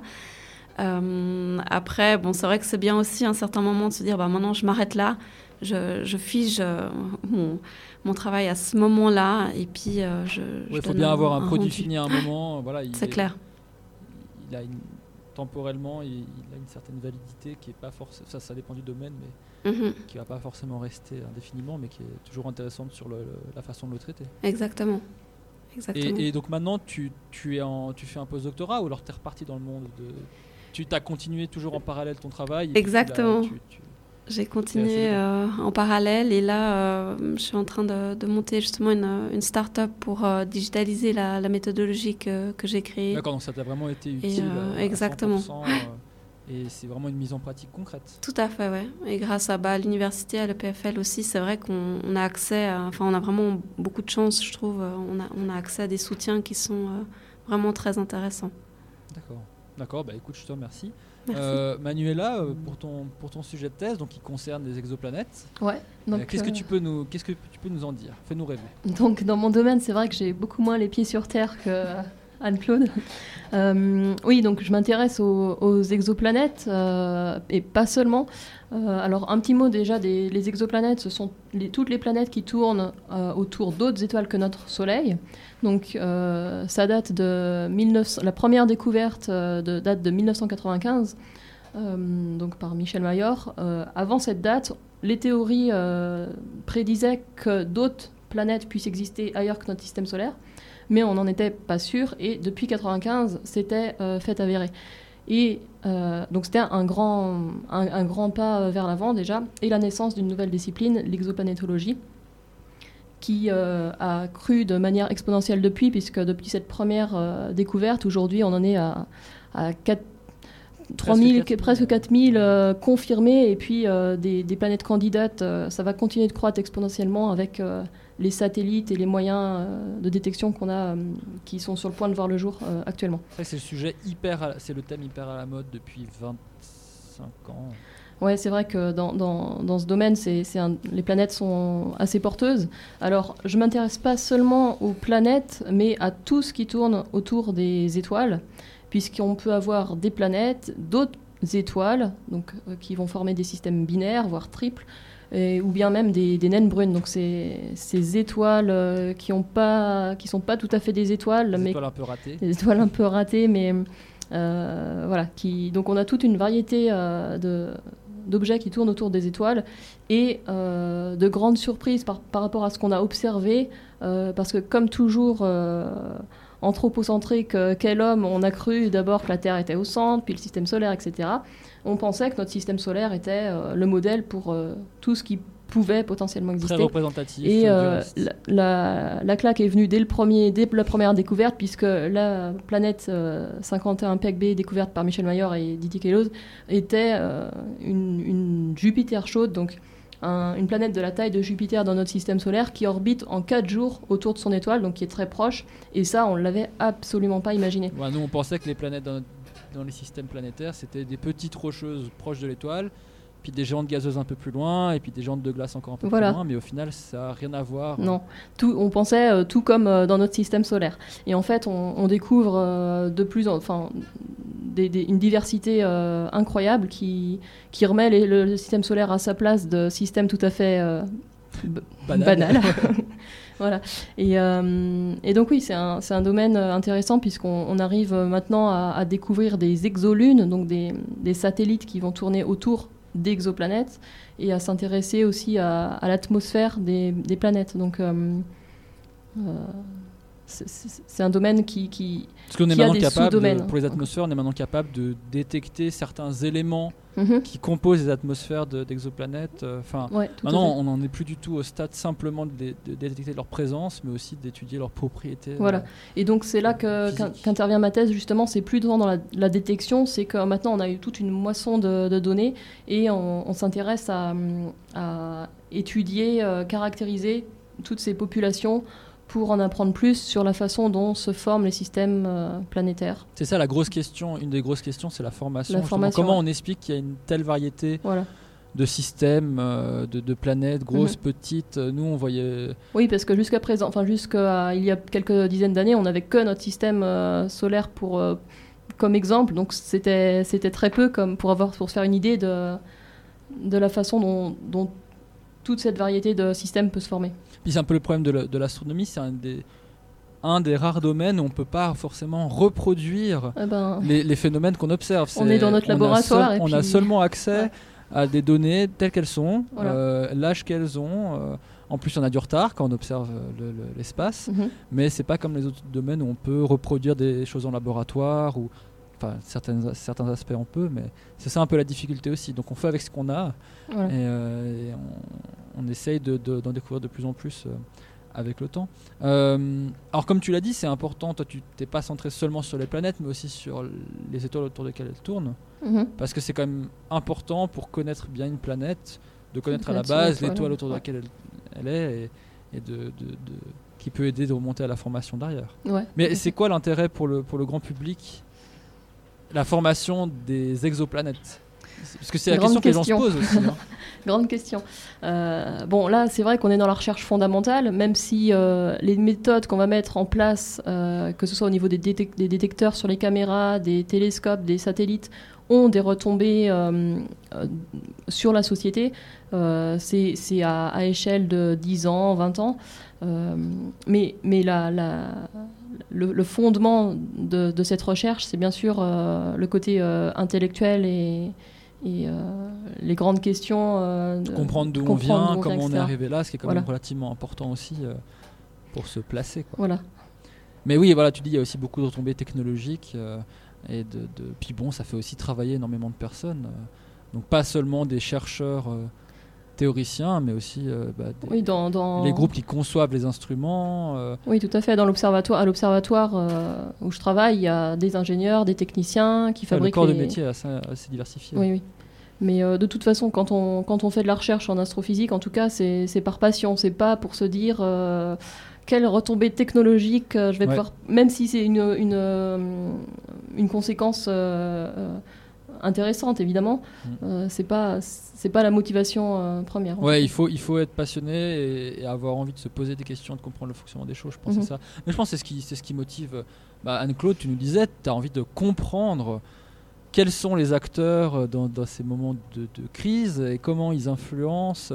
Donc au final, c'est le cas de tous, hein, que ce soit des, des sciences humaines ou, ou pas humaines, euh, comme on disait avant. C'est vraiment de se poser des questions et d'essayer de, de comprendre le fonctionnement des choses pour. euh, on n'arriver jamais à des questions définitives, mais en tout cas d'avancer. euh, C'est au moins important de se poser les questions. Ouais, déjà, pense, rien que se poser les questions, c'est difficile. Des fois, c'est dur de déno- dé- d'énoncer correctement la question. Je pense que ça, c'est un point qui doit être abordé dans chaque 3 minutes pendant le concours. Il faut bien qu'il y ait une question qui soit posée à un moment, et puis euh, une forme de réponse vers la fin. Dans- Je dans- pense que c'est un des éléments récurrents qu'il y a. C'est un peu le fondement de la recherche, dans le fond. Voilà, c'est ça, Donc, hein. effectivement, On s'il n'y a pas la question de recherche, on cherche va des être très embêté pour Ouais. chercher quelque chose. Ouais. Écoutez, je sais pas si vous avez un dernier message que vous voulez passer par rapport au concours, par rapport à vos domaines de recherche. Est-ce que vous voulez motiver des gens à venir faire de l'astrophysique ou à venir parler des sciences de la société? Non, rien de spécial? Non, on a, bah, on je a fait le pense tour. Alors, bah, on vous invite. Alors, euh, comment est-ce qu'on peut encore euh, rejoindre le public? Est-ce qu'il faut s'inscrire à l'avance? Mais Est-ce qu'il faut- pas du tout. D'accord. C'est beaucoup plus simple que ça. On se pointe comme Super. ça. Alors pour ça, il faut peut-être quand même que j'annonce ou que je précise. Alors oui, Ah, c'est le moment que fatidique. la date à retenir, c'est le 9 avril. Voilà. L'heure, c'est 18h. C'est un mardi, c'est ça? C'est un mardi. Mardi 9 avril à 18h. À 18h, à l'auditoire euh, Piaget. C'est l'auditoire U600 à Unis-du-Four. Donc c'est le grand auditoire au sous-sol. C'est le tout grand auditoire au sous-sol qu'on a l'intention de remplir. Ah, je pense, Donc, mais ça se fait euh, assez facilement, j'imagine. Ça se remplit facilement, oui, effectivement. Avec des étudiants, mais aussi des gens de tout. Alors, on a, bah, il y a les invités des candidats, euh, le fan club qui vient aussi, le jury invite aussi des invités, il y a des gens du corps académique, euh, des services administratifs de l'UNI, et puis il y a le grand public. Et donc, il n'y a pas d'inscription, c'est entrée libre. Euh, toute personne qui a envie de venir écouter, euh, que ce soit Sabrina, Louis, Romain, Johan, Alix, Maximilien, Audrey, Manuela, Dalila ou Anne-Claude sont bienvenus pour, euh, pour venir les soutenir et puis venir voter aussi pour leur présentation préférée. Ah, bien Donc- évidemment, on n'a pas pu inviter tous les candidats. Il a fallu faire un choix. Alors, on a fait un choix très. on a fait un vote à l'aveugle sur les thèmes. Et puis, euh, puis voilà, on est tombé avec nos, nos deux candidates de ce soir. euh, dont on est très content vraiment de cette, cette discussion. Je pense, je pas si ça vous a plu en tout cas. Merci on va beaucoup pour essayer de venir, euh, on va, on va essayer de venir trouver une place. Tu nous conseilles de venir à quelle heure pour pour avoir des places Alors, pour avoir la meilleure place, vous vaudrait mieux venir un petit quart d'heure avant, dix minutes avant. Pas plus. Ah ok, moi j'allais me pointer une heure avant pour. essayer Non, alors euh, une heure avant, comment dire, la salle est euh, en effusion où on doit euh, s'assurer que tout fonctionne bien, que tout est bien installé, que les candidats ont leur place, que le jury a leur place. Donc venir une heure avant, c'est pas possible, mais un petit quart d'heure, c'est bien. Parfait, donc le mardi 9 avril à 18h dans l'auditoire U600 à Unis du Four. On y sera et puis, euh, et puis bon, on espère que ça va bien se passer pour vous. euh, que la meilleure gagne. Voilà. Je sais pas si on a le droit de dire bonne chance dans ces cas-là ou pas. Mais, mais en tout cas, c'est- même si on ne gagne pas, je pense que c'est une expérience euh, très, très enrichissante qui fait, qui fait acquérir des compétences qu'on a discuté tout à l'heure. C'est tout le but pour tous les candidats et candidates. Jamais personne n'est reparti dans le fond euh, les mains vides, si ce n'est parce qu'il y a des petits cadeaux pour tout le monde, mais aussi parce qu'effectivement c'est une expérience de formation en, communication qui est extrêmement enrichissante euh, pour elles et eux. Enfin, moi je le dis, il faut me croire, mais dans le fond j'ai aussi leurs témoignages. Tout le monde est reparti de cette expérience avec, euh, avec beaucoup d'intérêt.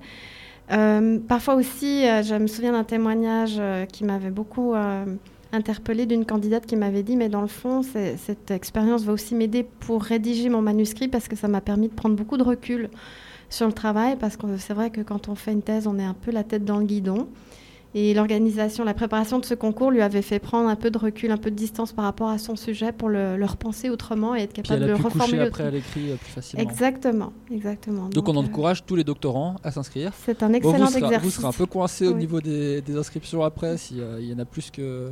Ah bah, S'il y en a plus que Qu'une 15, là, il va falloir qu'on euh. organise des, des présélections, ce qui serait euh, tout à fait crève-cœur, mais s'il faut en venir là, on le fera. Bah, on espère que ce sera le cas, comme ça, ça veut dire que ça Ce marche. serait un beau succès pour le concours. Merci beaucoup.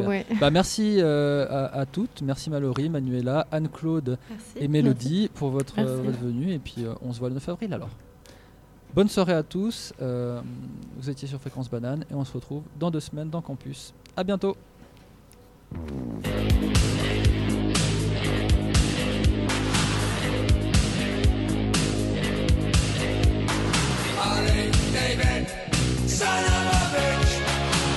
Eh, dis donc, David, fils de pute.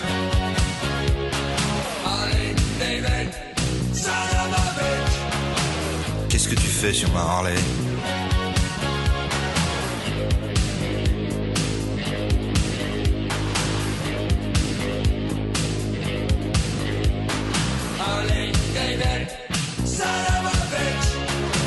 Si tu veux pas que je te bute,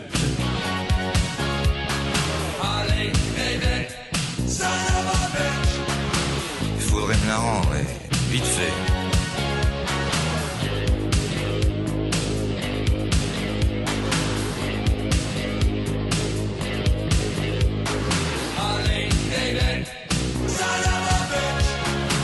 En plus, quand tu as fumé du jute,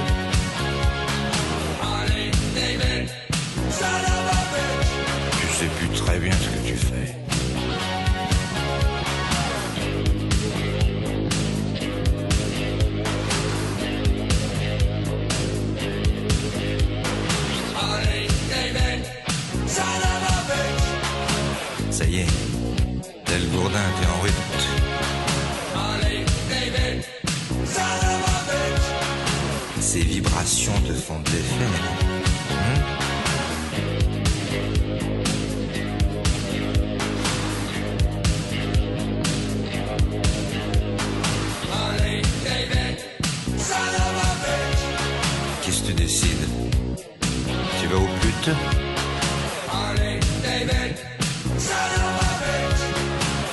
Ou alors tu vas voir les gays?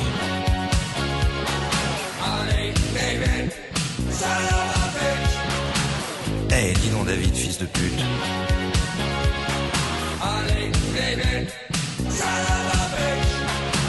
Qu'est-ce que tu as fait de ma Harley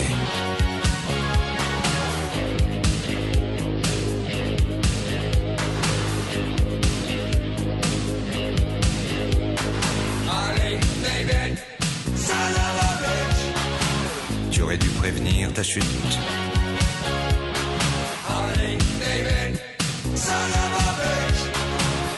Mort sur le coup, c'est bien fait.